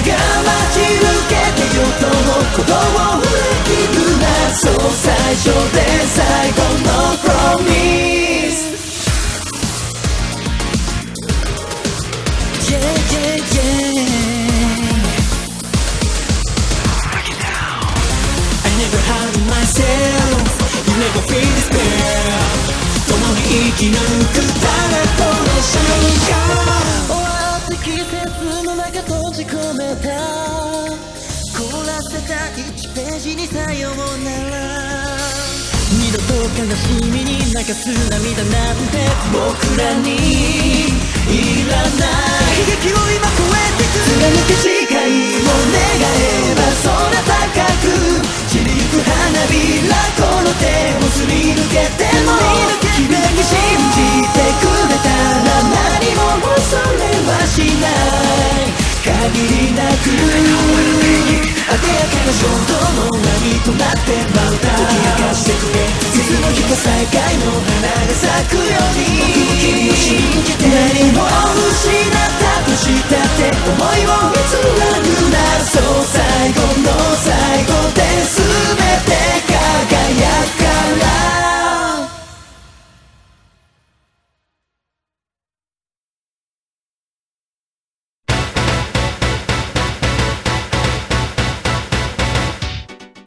啊，这首歌是来自 Kinky Kids 的《以吻开头的神秘事件》，选自他们的第一张专辑《A Album》，九七年的第一张专辑。嗯哼，终于第一第一男主出场了。是这个现在的金田一的第一代第二季的主题曲，我们现在听到的是。对，嗯对嗯，这个曲子我们先来说一下啊，是由 Kinky Kids 来唱的。Kinky Kids 是谁呢？Kinky Kids 是由唐本刚和唐本光一组成的二人组合，也是这家的当时的当红组合。嗯嗯，对，唐本刚呢就是呃金天一第一代男主。是的，对，嗯他跟唐本光一虽然都姓唐本，但是并没有兄弟关系。其实我觉得唐本光一其实也挺帅的。啊对嗯，唐本刚是当年确实呃奶油小生，很有少年感，长得也很帅，嗯，而且很搭金天一的性格。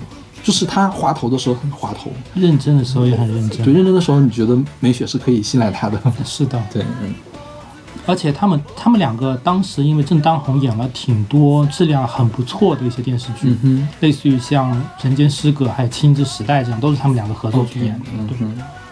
他们出道就是九七年的正式出道，正式出道九七年的这张专辑，这是他第一张专辑。他们专辑很有趣，他们叫 A album、B album、C album，是按这个顺序字母表顺序排下来的。嗯现在做了 O album，是去年还是今年发？去年发的，可能是，要么就是前年，最近几年发的。但是谭本刚最近好像长相不太行。有点像乙版张信哲。是的，乙版张信哲开心，有点就是尹正和张信哲的集合体，是吧？嗯，是对，哎呀，就是还是应该留在九十年代，是？美人迟暮，就是有一种那种灵动啊，就是他年轻时候那种灵动啊，他有一种贱兮兮的那种感觉。就他有时候好几次出场把我笑到了，是，就是他要顶一下屁股那样，是吧？像是有一种发了疯的吴青峰。好，吧。吴青峰我觉得都疯不了那种程度，他会他会拱屁股吗？就是很很灵气啦，就是那种头发梳的油油的，然后弄了一个小翘肩。嗯哼，因为这里面有意思的就是主角他唐本刚，其实他的身他的身高和他的发型，他跟漫画里面其实都是不太不太搭嘎的。嗯，他漫画里面他是顶了一个马尾，嗯前面就是把头发吹得特别高，很蓬松发量很满的人，身高可能体态都是比较稍微有点偏胖，有点嗯中型身材吧。但唐本刚是一个灵气的瘦小大背，头。对，梳了个油油的背头，有时候会因为自己的心情可能涂一些厚厚的发胶，这种 OK，重点还是七濑美雪。对，所有的美雪都没有符合漫画里面的形象，因为美雪是一个很丰满的、胸很大的一个。对，因为阿一喜欢美雪，就是因为美雪的胸很大，是不是 是一大他觊觎的点啊。？OK，就是总是想把自己的头埋到美雪的怀里去。但是这一部竟然成电视剧里面那个金田一经常吐槽美雪的点。你瞧瞧那个谁谁谁谁谁，他的胸那么的丰满，而你的胸，他真的是在电视剧里，他用很宽松的校服把美雪的胸部给它遮平了。OK，之前我们说的这个，因为剧版拍的比较快，泄露了漫画的剧情，就是这个第一季是一九九五年的蜡人形城杀人事件啊，我们应该看了这个解说解说是吧？对，嗯嗯嗯，嗯，我觉得有点扯了，哎，没办法，这个真的是很难写，我可以理解这个天数当时的这个心情。但是我觉得有兴趣对漫画不排斥，还是可以去看漫画。是是是，嗯嗯嗯。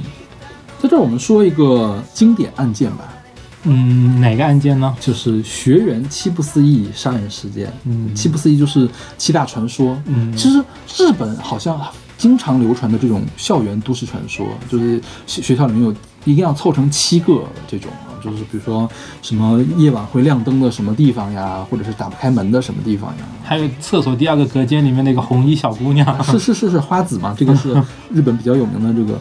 但是无论是柯南还是金田一，但凡起了这个名字的案件，你看起来好像就是那种冰国里面会出现的案件，嗯但其实都是非常吓人的案件。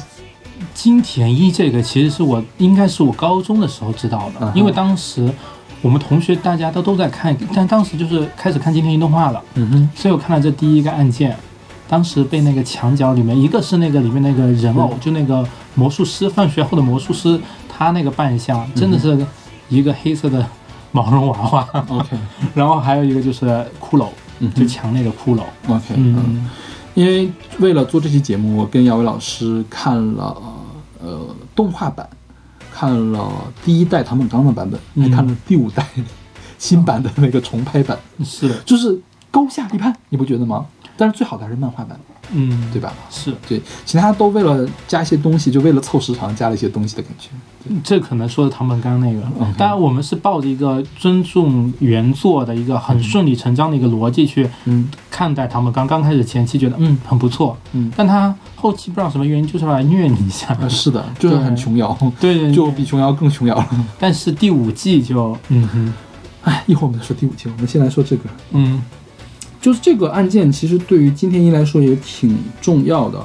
它里面上来就出了一个英树学姐，是吧？就是就是那个学姐对吊死的那个学姐啊，嗯就是英树学姐。我刚看到这个人的时候，我总觉得这个人应该是一个主角团的人，很有气质，很漂亮，，而且她跟主角的这个，她跟金田一有有互动的，互动很多，是因为他看上了金田一的才能，嗯让金田一加入了不动高校的推理社，嗯是吧？嗯嗯，然后这个在推理社里面，他认识了佐木，认识了真碧城，都是后面的长期长期出现的人物啊。是对，这是也算是开篇的这种作呃人物设定的这种作品了。我以为樱木就是樱树学姐也会成为这样的人物，结果她嘎一下就死掉了，所以说而而且是死的特别凄惨的那种。还有一个凄惨的，其实是他的第一个案件。嗯就但凡看好金田一的漂亮的女性，嗯没有都会死好下场。是的，后面高远高远一也是高看好高远一的女性也都死了。就对，特别的怨念。这个这个故事其实也挺扯的，就是再往前推好多年前，有一个呃生物制药的研究室，是，他们出了医疗事故，被试的人呢死掉了，嗯。然后他们想隐瞒下来这件事情，就把它盖到地基里面去了啊。然后是七年前，也就是漫画里面是七年前，电视剧里面、动画里面是十年前，嗯说有一个学生呢，为了探求这个事情呢，又被人灭口了啊，然后恰好那天是因为地震，啊把那地基里面的那些骨头骷髅给它震出来了，哦就是因为房屋的地板塌陷，让他发现了那些骷髅。嗯哼。嗯，然后呢，他被杀了之后，又被嗯砌在了墙里面。嗯，因为姚伟本身是做土木工程的，你你来分析一下这个事情可能吗？砌在墙里不可能的，为什么呢？因为你用水混凝土把人，就算他电电电视剧里面用的是砖嘛，嗯砖就是那个臭味通过传都通过砖就是更容易传传透出来嘛。嗯你就算用混凝土，像那些《两小无猜》里面最后不是男女主被他混混在那混凝土里了吗？嗯它之后因为人体的水分特别大，嗯你腐烂了之后，它那个气味是很容易出来的。嗯哼，对，它里面空隙空隙会特别的大，而且那些水分会容易渗出来的。嗯。嗯，但是我小的时候就很相信，就墙里面会有人什么的。这个我还对 对，别说墙里，床底下哪个床底下没有人？床底下有人是很，就是没有那么可怕。我觉得墙里面有人更可怕，因为他一直在那儿。墙里面有个死人，嗯，但是大家听到姚伟老师解释之后就可以放心了，墙里面不会埋死人，墙里面死什么都埋不进去。而且国内的墙二十公分也埋不进去人啊。也是啊，是，就大家如果去看一下金田一剧版的维基百科，就可以看到，其实已经有人把所有漫画跟动画的区别、漫画跟呃剧版的区别都整理出来了。嗯、第五代的这一集，它的改变处达到了二十九个，就它改了好多好多的东西。嗯哼，它删掉了一个让我很意难平的点，就是樱树学姐跟金田一完全没有互动。是，然后包括，呃因为我没有完全的往下看，我有点看不下去这个第五代，嗯哼，就是包括我看的解说，就是美雪在里面就是一个花瓶，这个是让人比较难以接受的，所以第五代口碑非常之差，就包括它剧情也没有那么精彩，因为大家都知道的案件或者是怎样的，它就在有点拖烘，沓。它有点在烘托那个主角团，就那个金田一。嗯哼，这个金田一啊，就是你乍一看这这一代主角叫道之俊佑，乍一看挺好看的，很可爱，就是嫩嫩的那种。嗯，有点像王俊凯，又有点像周冬雨，也不知道这是在夸他还是在骂他。可能是是因为那个他他笑起来的时候，那个那个嘴像小黄鸭。对对对对，有点像周冬雨的感觉。就是你你把他去当做一个少年男团的偶像是 OK 的，但是我觉得他也不像金天一。他他在哪儿呢？就前面刚才说那个龟梨和也的金天一，他不正经，有点邪。嗯，这个金田一呢是有一点点太乖巧了，金田一不是乖巧的学，生。对对，太可爱了。就是他严肃的时候，你你你没法信赖他。而且他他要为了装作自己的那种转变，各方面的他会大开大收，嗯就那种这种转变让人觉得觉得很夸张、很刻意，就是觉得有点过分简单，像过家家。是，嗯嗯、他的这个团呢叫做浪花男子啊，这没有听说过的一个团，嗯当然可能也也挺火的吧，因为这个道枝俊佑是零二年出生的，现在才二十岁啊，他演的时候可能还不到二十岁呢。啊这七月的时候，七月的时候完结的，七月的时候刚过二二十岁生日。哦对，嗯嗯嗯，嗯美雪呢是上白石萌哥来演的。上白石萌哥这个名字我听得很熟，后来发现我跟另外人搞混了。上白石萌歌的姐姐是上白石萌音，就是你的名字的女主角的配音。哦啊，对我觉得第五代就是乏善可陈，大家没有必要去看了，嗯，还不如去看漫画、看动画呢。是的，推荐漫画哦。是，嗯如果大家需要的话，可以私信我，给你们发嗯高清完整版。这个慎说啊，我告诉你，哦我们是支持正版的。这句话把我删掉。我们再说说一下这首歌吧，多说一下。我觉得这首歌也算是今天我们选的所有歌里面比较好听的一首，因为它的作曲是山下达郎，嗯哼，所以你听它是有一点点八十年代的 City Pop 在里面，嗯哼，不是像后面那么套路化的这家的歌。有种流行舞曲啊什么的。对对对，就是后来山下达郎好像也唱过这首歌。啊，它这个是第二季的 OP 嘛，第一季的 OP 我觉得就没有这首好听，嗯哼第二季的山下达朗的味道比较重。嗯嗯。OK，那么听这首来自 Kinky Kids 的疑问开头的神秘事件。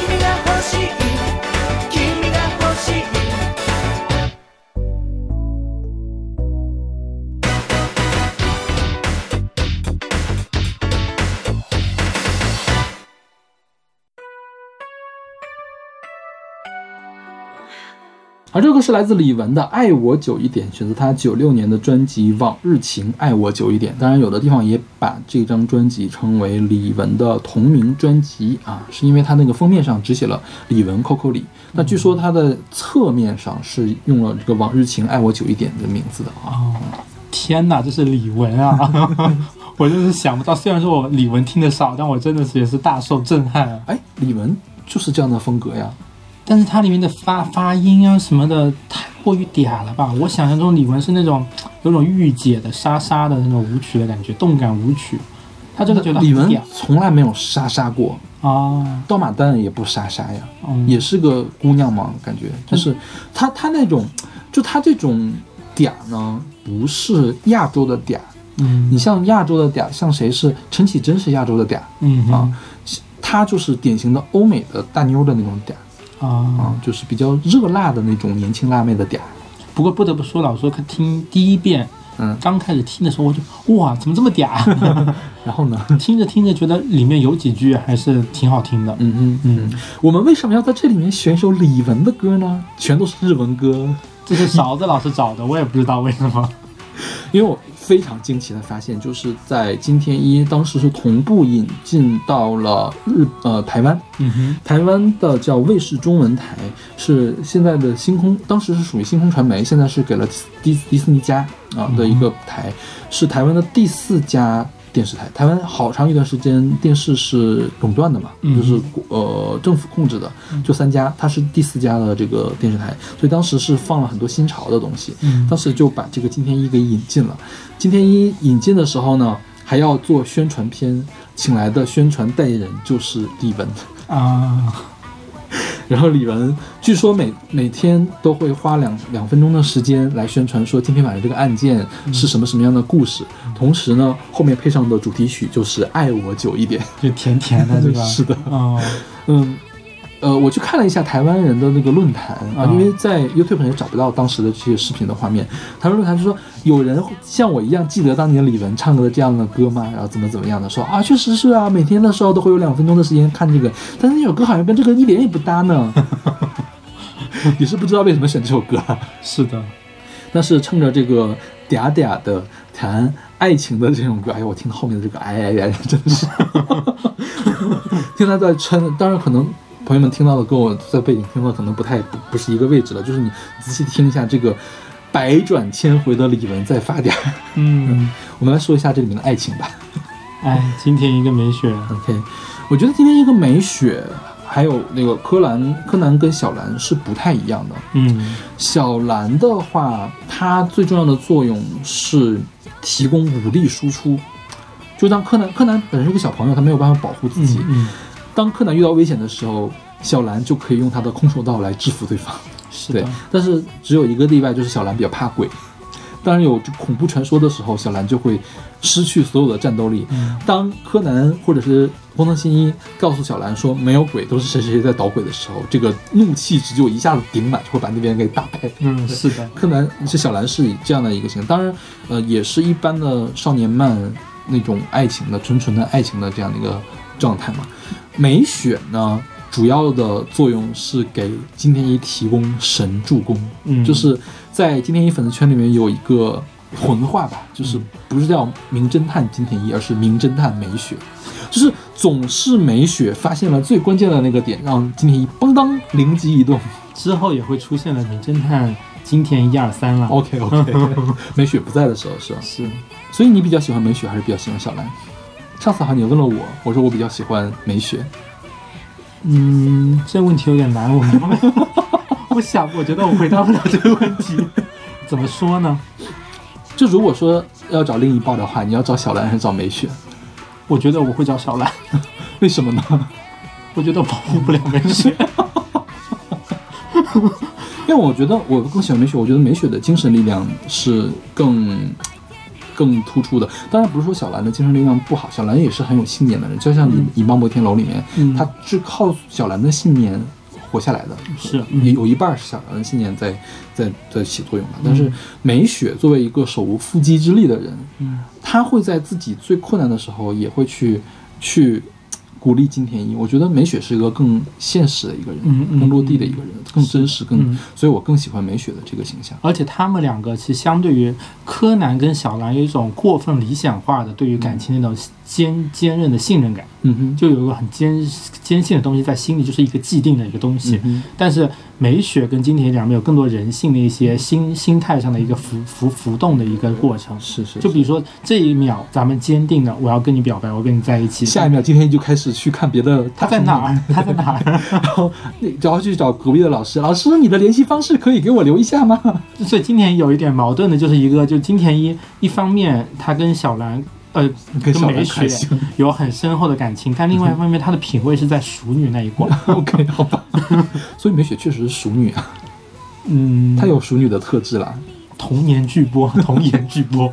没有美雪本身，她不是那种就是给人迎面而来的青春靓丽。嗯小兰是那种，她来了之后，你就觉得整个是一阵一阵风吹过来，嗯呃，一阵比较清爽的风吹过来。是美雪是比较温暖的风吹过来，嗯其实是有一种大姐姐或者是妈妈那种温柔的形形象在的。对，是的，对，嗯嗯，所以素水灵香你喜欢吗？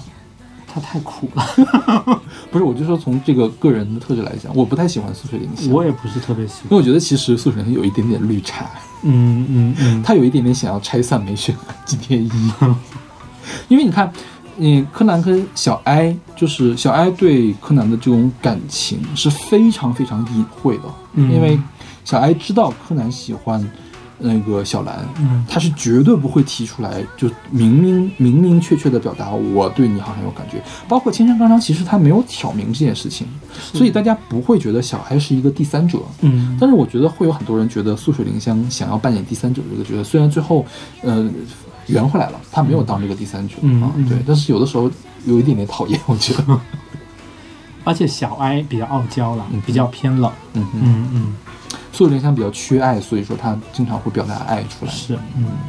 这首歌的编剧呃作曲是叫鲍比达，嗯哼，嗯，他是当年香港八九十年代比较红的一个早期编曲，在后期作为作曲跟编曲的状态。嗯在这这这个过程中，他跟李玟合作也确实，这张专辑吧之后有有几首他的作曲跟编曲合作，嗯哼，甚至让我发现他是王菲第一张专辑《王静雯的《Everything》里面好几首歌的编曲。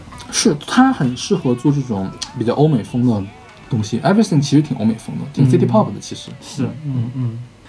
OK，那么来这首来自李玟的《爱我久一点》。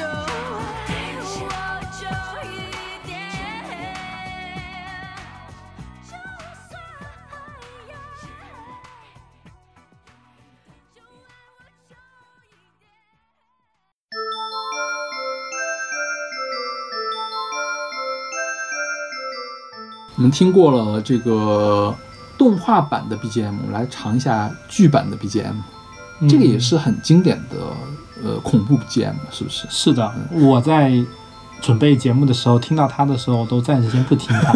其实跟这大家在最恐怖的那第二第二趴的时候，嗯我们聊了很多。嗯大家应该在听我们聊的时候，背景音乐又是恐怖的音乐，一直在循环。我不知道大家是什么样的心情。因为其实我们聊的时候背景音乐很小很小，就可能嗯不是那么容易听清了，还 OK 了。但这样 U V 的背景音乐出来，要不然我把这个背景音乐的比例稍微调大一点点，也可以，大家要小心少少恶趣味哦。其实还好，没说什么恐怖的事情。是是是，这个是剑乐章作曲的《The Mysterious Mallet》，是金田一少年事件部电视剧的 BGM 啊。后面的几部的金田一电视剧好像都是剑乐章给做的曲，啊嗯嗯，都会出现这个经典的 BGM。我觉得很多这种恐怖的视频，就是自制的呢自媒体的视频，也会配上这个配乐，啊啊因为，很有感觉。其实它它又不是那种一惊一乍的吓你，嗯，他们就是很好的营造了这种氛围。幽怨悠长，不是，就是感觉有事件发生了、哦啊哦。这个名字叫 The Mysterious Mallet，Mallet 是什么？大锤，啊迷之大锤，就感觉是有一个人提着一把刀，然后你你想象，你闭上眼睛想象一下，是那种阴暗的这个东西。呃，我记得第一部的金田一呃剧集里面很愿意用抽针。抽针来表现这个，比如说你往前一步一步的走，然后手摇镜头晃来晃去，大家在查找受害者的那个，在森林里追追找受受害者的那个过程中，嗯，在这个犯人以犯人视角去杀人的过程中，也是这样的，也是对，对也是这样的一个作用。然后这个犯人的呃过程中就会放这个 BGM，说到这里，是不是包《少年包青天》里面也用这个手法？嗯，有点想不起来了。我回头我们在做那个《名侦探》系列的续集的时候，可以再回顾一下包青天的事情。嗯那在这儿我们说一下金田一的真人第二代，因为实在没有地方说他了。第二代的歌又不好听，然后 我们可以这样说阿拉西的歌不好听吗？阿拉西的粉丝现在都带孩子呢吧？真的，是的，那今天一真人的第二代呢，是零一年的时候推出的，主演是松本润啊，今天是松本润主演的。松本润呢，就是阿拉西的，就是蓝的嗯成员嗯阿拉西在那个年代真的是好火，我觉得在近就在那之后十五年间，阿拉西都是最火最火的我觉得的男艺人。是的，一四一五年都是阿拉西的天下吧？是，的，对。嗯嗯，阿拉西是在哪年的时候？二一年的时候宣布终止活动的。啊啊，我之前一直对阿拉西没有什么概念，因为我看日剧比较少。嗯，后来我发现他们好像演了挺多日剧的，而且他们里面的人没有我想象那么讨厌。阿拉西他反而是让我感觉里面的人物让我最熟悉的，嗯像二宫和也啊、樱井翔啊，他们都特别熟悉。嗯哼，我之前看过大野智的一个侦探小说，叫《上锁的房间》，侦探哦侦探片啊就是他在里面演一个无口，就是不怎么说话、没有表情的一个人，就是。你说他需要演技还是不需要演技呢？也不好说啊。这演的还可以吧，反正他也不需要做任何表情，但大野智有是不是有点像现在的唐本刚啊？比现在唐本刚好看多了。哦，还是好看很多很多很多的哦。它比较可爱，它像一个，还是有一点点年轻的感觉在里面。嗯现在唐本刚确实是岁数也到了，嗯嗯，你没有办法，嗯皮肤是那样了。我没有说唐本刚不好哦。是的。我们来说一下这个松本润的版本吧。我觉得松本润是那种乍看起来很帅，但是经不起细看的人。老实说一句，不太，不 乍看起来也不行是吗？对他不在我的审美线上。我第一眼看到他，你知道我把他想到了谁吗？苏建信，就是信乐团的那个主唱，我觉得他们有一点点像，但是他比苏建信要好看。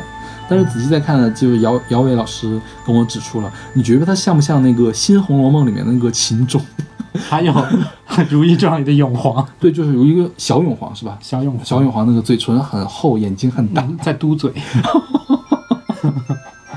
其实啊，我觉得就是我们没有必要从长相来评判这部剧好还是不好。我觉得它最不好的点就是它偏离了我心目中金田一的形象。就哪怕我们刚才在吐槽第五部，嗯，那个金田一有点太嫩啊，嗯但起码他大陆是对的，因为金田一是一个学生，是个高中生。他是尊重那个原作，他是在那个人物框架之内的。对，嗯像第二代的这个松本润呢，完全就把金田一演成了一个小痞子，真的。好痞啊！他他永远都是那种吊儿郎当的那种状态，走路的状态，他就没有一个严肃的状态，他感觉就是一直在耍性子，是。是需要别人去安抚他，他才能稍微回归一下主题的那种感觉，不然他的情绪就被拖着走。是，所以这部电视剧他花，就我们只看了一集嘛，他花了很长的篇幅来渲染他们之间的那种态态度转变跟他的情绪，但那个情绪又特别的空，嗯就很很流于表面的情绪，他很一直在渲染，嗯哼。所以让我觉得看着有点累。我们看的是那个黑死蝶的事件，也就是前面我们说的那个被报道是吧？被报道的续集、嗯啊，嗯那个原野不是是悲恋湖。啊，悲恋湖，悲恋湖，嗯。对，不是被报道，被报道是另外一个，就他们这个名字也我也是搞不清楚，嗯。都好像啊，就像那个艺人馆村杀人事件、艺人馆酒店杀人事件，嗯后面还有艺人馆其他的事件是吧？这我也记不太清楚，跟一个故事一个故事就过去了。对。就是我，因为我们最近我最近跟姚伟老师看了好多这个呃解说视频嘛，然后我一说那个什么什么故事，姚伟笑哦，反应你说的是哪个呢？啊，有一件。这种感觉，是的呀，说实话，我也是这样，因为有一些解说我是看了第二遍，嗯，所以我的印象比较深刻了。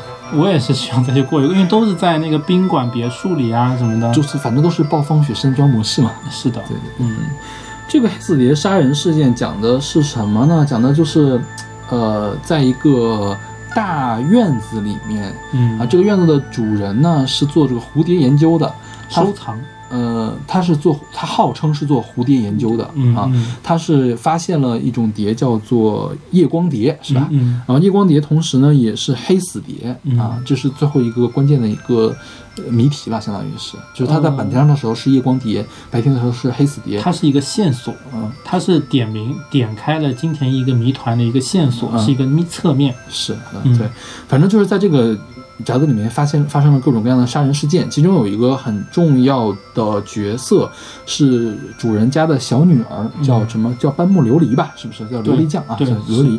嗯、在每一个版本里面，好像金田一都跟他是有很多的互动的，就因为他太可爱了，他很天真，嗯金田一呃就很喜欢他，就想保护他啊。对，嗯，因为他这个小角色，他年龄小，但它里面是透露一种悲，嗯一种渴望爱的那种感觉的。就是前情提要是什么？是他这个琉璃的姐姐大姐已经死了，嗯，今天一感觉这个凶手就是想杀掉这个班木他们家所有的人，嗯，所以琉璃呢也说下一个就是我了。嗯嗯今天就说我绝对不会让你下一个死的，然后最后还是让他死掉了啊。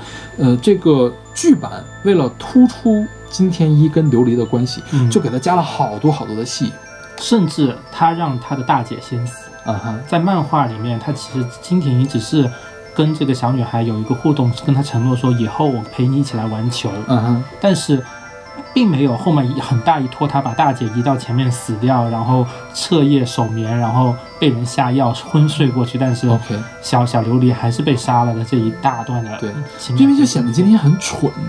对呀、你陪着他睡觉，你晚上出去开着门出去陪呃倒了一碗咖啡，回来被人下药了，然后睡了，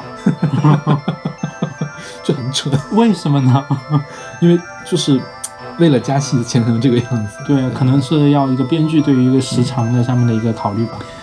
然后他还把其中的二姐改成了二哥，对，也很没有必要。是，我不知道是不是为了非得要推这个人啊？这个人是谁呢？是成功贵宽，叫成功宽贵啊，成功贵宽，成功宽贵啊，成功宽贵，我总说错成功宽贵后来还挺有名的，他演过《相棒》，他是《相棒》的一个重要的男主角，就是有几季的《相棒》的男主角是他，嗯。他是其中之一。嗯。然后他是应该是在一七还是一八年，我忘了是哪一年了。嗯。是因为传出什么呢？有人去诬告他吸毒，嗯。哼他呢被迫去做了尿检，嗯。其实也没有事儿。嗯。然后他说，这因为这个事情，他已经看破这个世界了，啊。他他不要再如约，他退圈了，嗯。他就完完全全的退圈了，就嗯。再也不出来了。啊！就是有的时候发点 Instagram，然后再也不出来了。啊。对，这个这个人后来就是在前几年还挺有名，他演了好多比较有名的剧啊，包括一会儿我们说的第四代的金田一，他也演了高远高远遥一啊。对，啊啊嗯，说实话我没有太看出来他们俩，因为他那时候很嫩，是的，对。嗯，他甚至比我觉得他甚至比宋美人要好看那个时候。是的，而且这里面可能角色互换是因为原来《悲恋湖》里面的那个原野他嗯失忆了，嗯来了这个家庭里面，嗯被那个收藏家蝴蝶收藏家收藏了，因为他背后的烧伤的印记是一个蝴蝶的印记。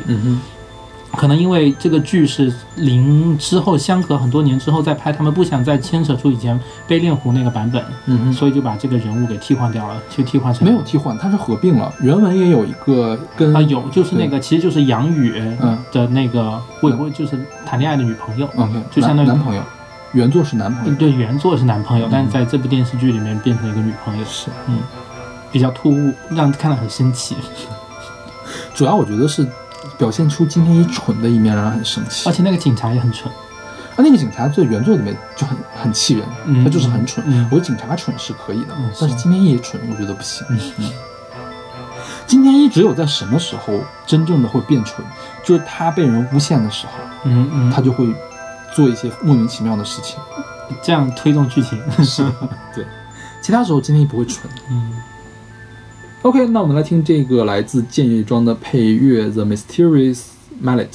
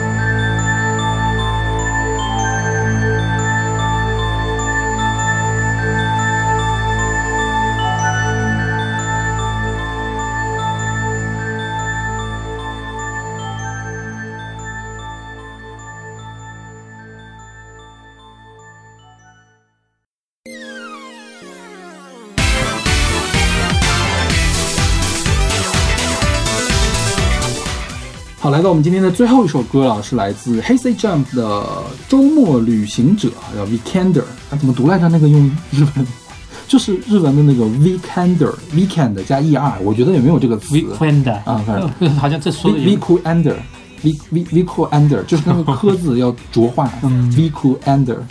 Weekend，这个是来自他们二零一五年的专辑《Jumping Car》，这个呢是金田一真人第四代的呃主题曲。嗯哼，我觉得第四代还 OK 了，我没有看虽然啊，但是从扮相来上还可以，山田凉介挺可爱的，是。嗯，嗯。就也挺符合金田一的长相，整个状态啊，可能是。对，嗯，像是一个高中生。那么这一集呢，金田一是由山田凉介扮演，他是来自我们听到这首歌演唱者叫 Hey Say Jump 啊，《黑色 Jump》里面还有一个人演了佐木，啊嗯哼，，就是佐木也是黑色 Jump 里面叫有冈大贵啊。哦，对，虽然我对这个黑色 Jump 也没有很了解了，我对也不是，但我觉得山田凉太我这个人看着很眼熟，我总觉得在哪里见过他，应该演过不少的剧。这一代呢是日本电视台六十周年的特别节目开始的，当时呢是跨国拍摄的特别片，叫做《香港九龙财宝杀人事件》，后面又跨了一个特别片，也是跨国拍的，叫《玉门玉门熟杀人事件》。香港的呢就是在香港拍的，玉门熟是在马来西亚拍的哦啊，后面才是真正的连续剧。这个连续剧叫 N 系列 New 嗯啊，也是第四季的 N 系列啊，收视率也还 OK。香港的这个九龙的这个事件啊，这个剧情本身我觉得挺扯的。嗯哼，这个剧情是二十周年纪念的漫画，嗯哼，也是新系列第二部漫画里面的东西啊。呃，里面呢请来的客串，呃，也不算客串了，算个主角了。嗯第一男配吧，嗯是李白龙警官。原著里面设定就是香港的警官，嗯是吴尊出演。嗯哼，我当时觉得吴尊很丑，但我现在一看，我觉得吴尊真的好帅啊！嗯就我现在能欣赏当年会说吴尊丑丑吗？我不喜欢吴尊，我觉得哦，当年飞轮海里面，我觉得唯一我觉得吴尊脸太长了。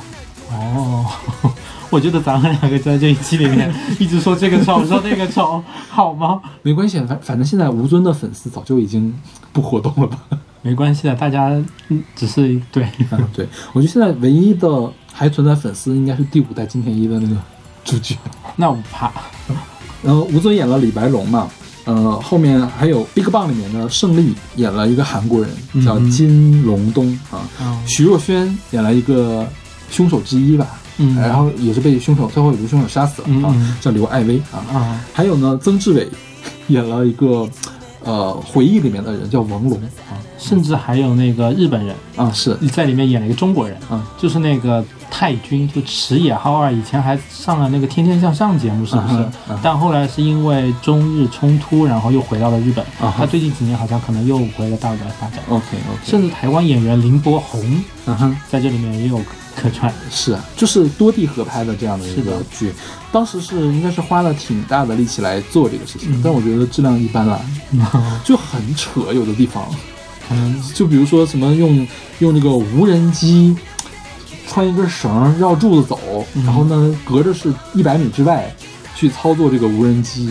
然后香港那么密的楼也没有人看得到什么什么的，就这种。啊，这个李白龙在原作里面还是挺常出现的一个人，哦，不是挺常出现，原作里面出现的不多，嗯。但是在剧版和动画版里面给他加了很多戏，哦。嗯，像这个下一部的真人，呃，特别版就是《玉熟玉门熟杀人事件》里面本来出现的明智警视，嗯哼。但是呢给换成了李白龙，哦，就是我觉得是为了给吴尊加戏了，啊嗯动画版的 R 里面的那个叫金田一敢少年敢死之行，嗯啊，也是金田一被诬陷的那个。对里面呢，原来不是李白龙，是李波儿，也是一个香港的警察。嗯嗯那个是在人鱼杀人事件里面出现的那个男警察、哦啊，也换成了李白龙啊哦。就我觉得可能是因为后来李白龙的这个人气比较高，都给他换了。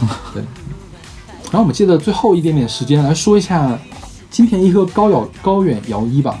可能就是所谓的主线吧。嗯哼，对，嗯这个设定前面我们说了，特别像福尔摩斯和莫莫利亚蒂的那个设定，就是宿敌设定。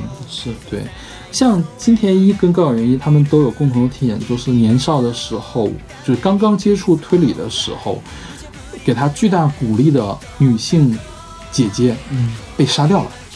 像金田一的那个樱树学姐是被吊死了，然后呢，这个高远遥一当时是也是被他们学校的一个学长用了一个魔术杀人事件，把那个头给展现出来了啊，就是放到罐子里什么的，反正也死得很惨。哦，但是我查到了一些是可能他的母亲嗯。是被那个魔术杀人杀掉了。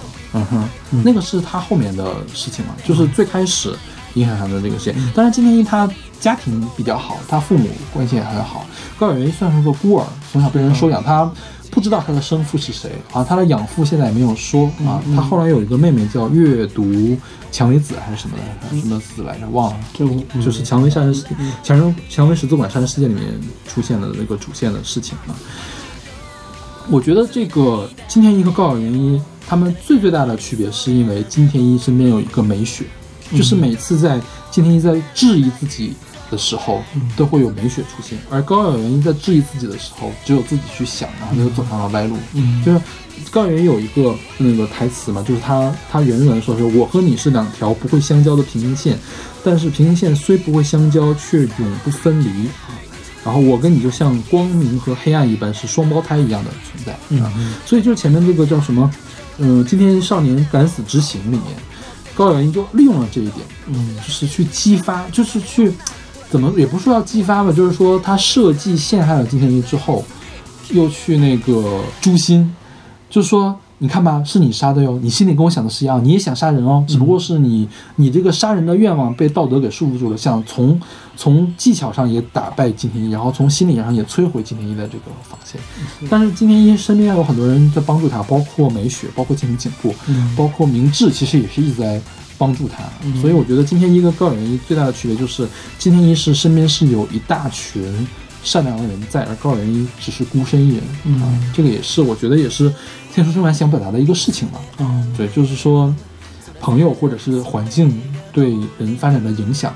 是的，对像这个第四代的这个高远一就是成功成功宽贵，嗯我觉得他就把高远一的特质演得很好。嗯我觉得他本人长得很像漫画里的高圆圆，嗯。就是那个倒三角的脸。啊嗯。然后他高圆圆本身是又很会演戏，然后又邪魅狂狷的那种。